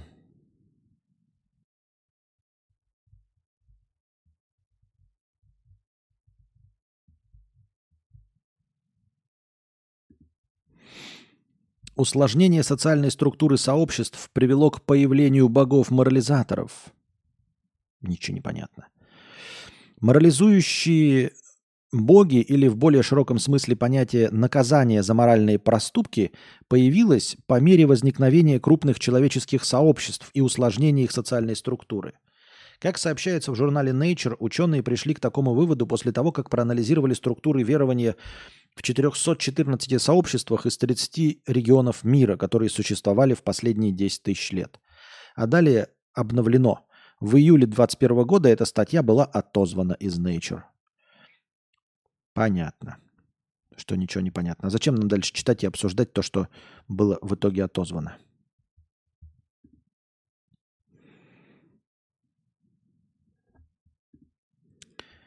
Так, итак.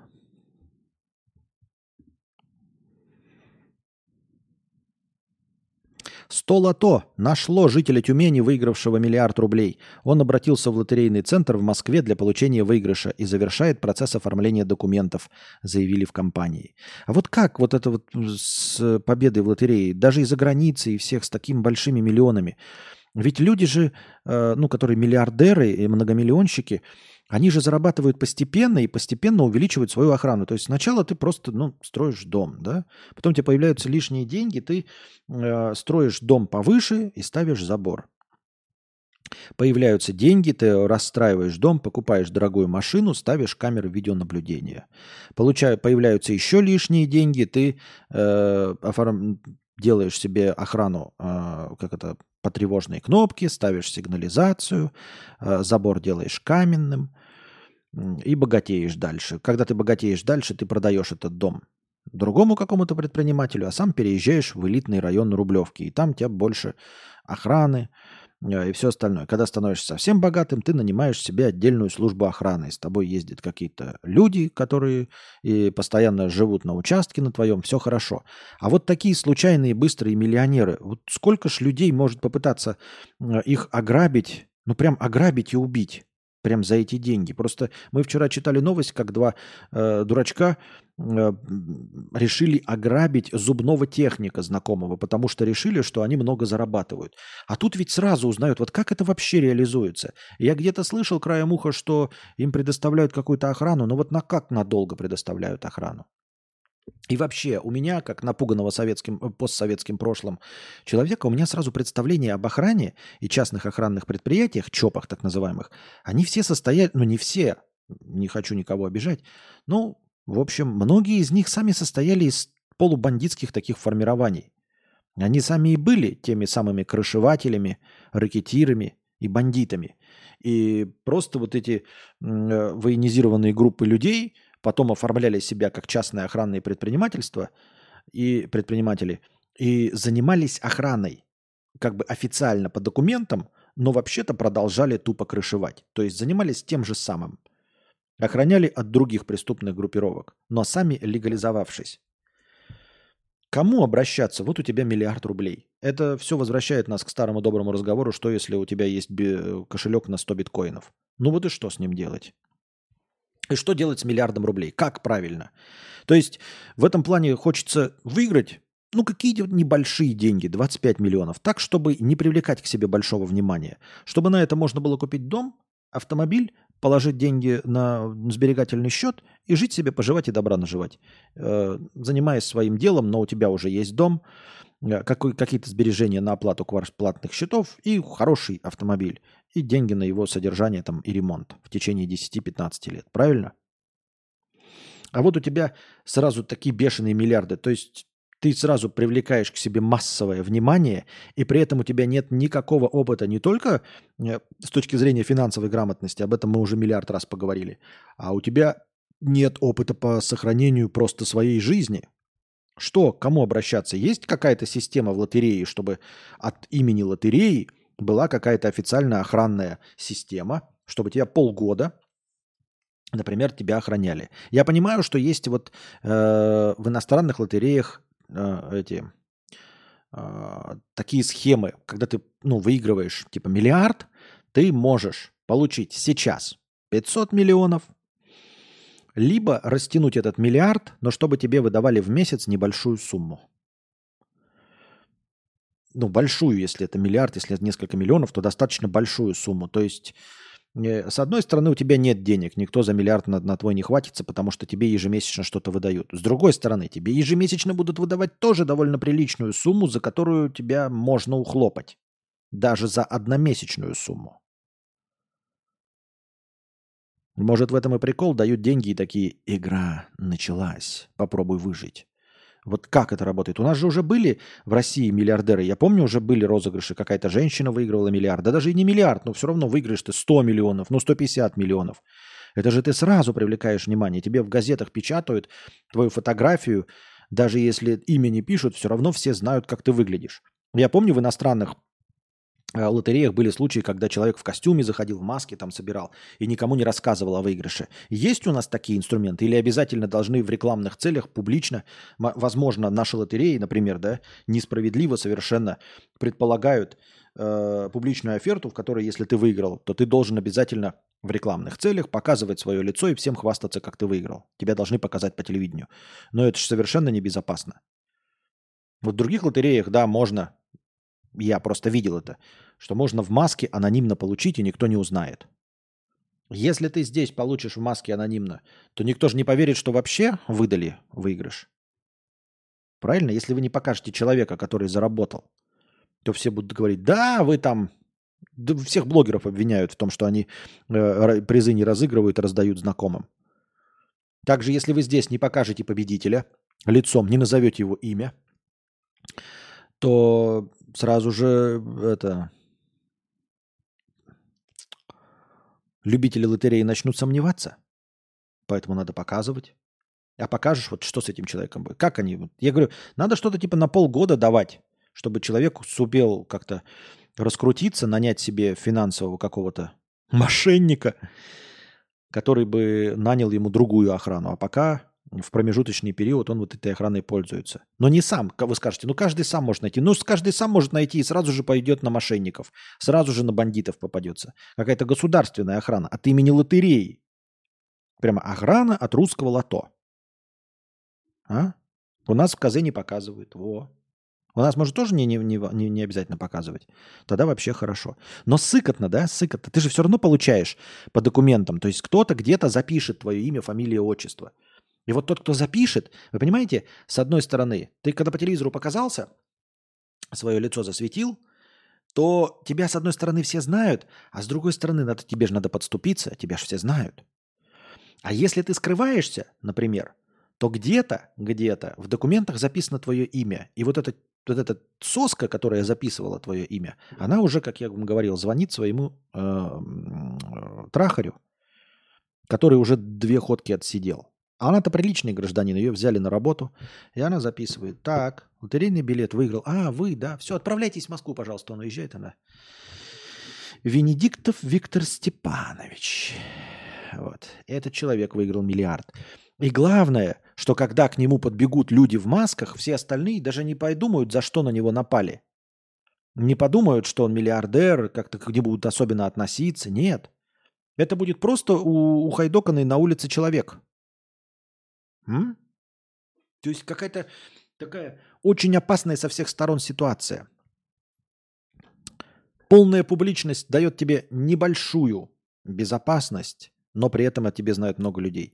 А вот от, э, полная секретность дает тебе одно слабое место, ну то есть очень ограниченное количество слабых мест, но это просто полностью незащищенные слабые места. То есть вот кто-то на этапе, пока ты доходишь и до получения денег, кто-то в банке переведет на твой счет, какая-то кассирша, да, она же увидит, кто-то же будет подписывать документ. Подпишет директор банка документ, но все равно он пойдет через кассиров, через операторов. А как обычно у нас э, операторы сами же своим э, подельникам сообщают и сами же грабят свои отделения банка. То есть это по-любому где-то такие, ого, на чей-то счет перешел 800 э, миллионов рублей. Запишу-ка я эту фамилию. И потом расскажу своим, своему брату двоюродному, который вышел после второго срока. Как это срабатывает? Если у кого-то есть какие-то соображения, истории, может кто-то читал об этом, как это все сохраняется, ваши размышления на эту тему тоже можете ими поделиться, но уже завтра. Надеюсь, вам понравился сегодняшний подкаст, дорогие друзья. Пока донатьте в межподкасте. Готовьте бабосики на подкаст завтрашний, чтобы он длился так же дольше, как долго, как сегодняшний. Пока держитесь там. Вам всего доброго, хорошего настроения и здоровья.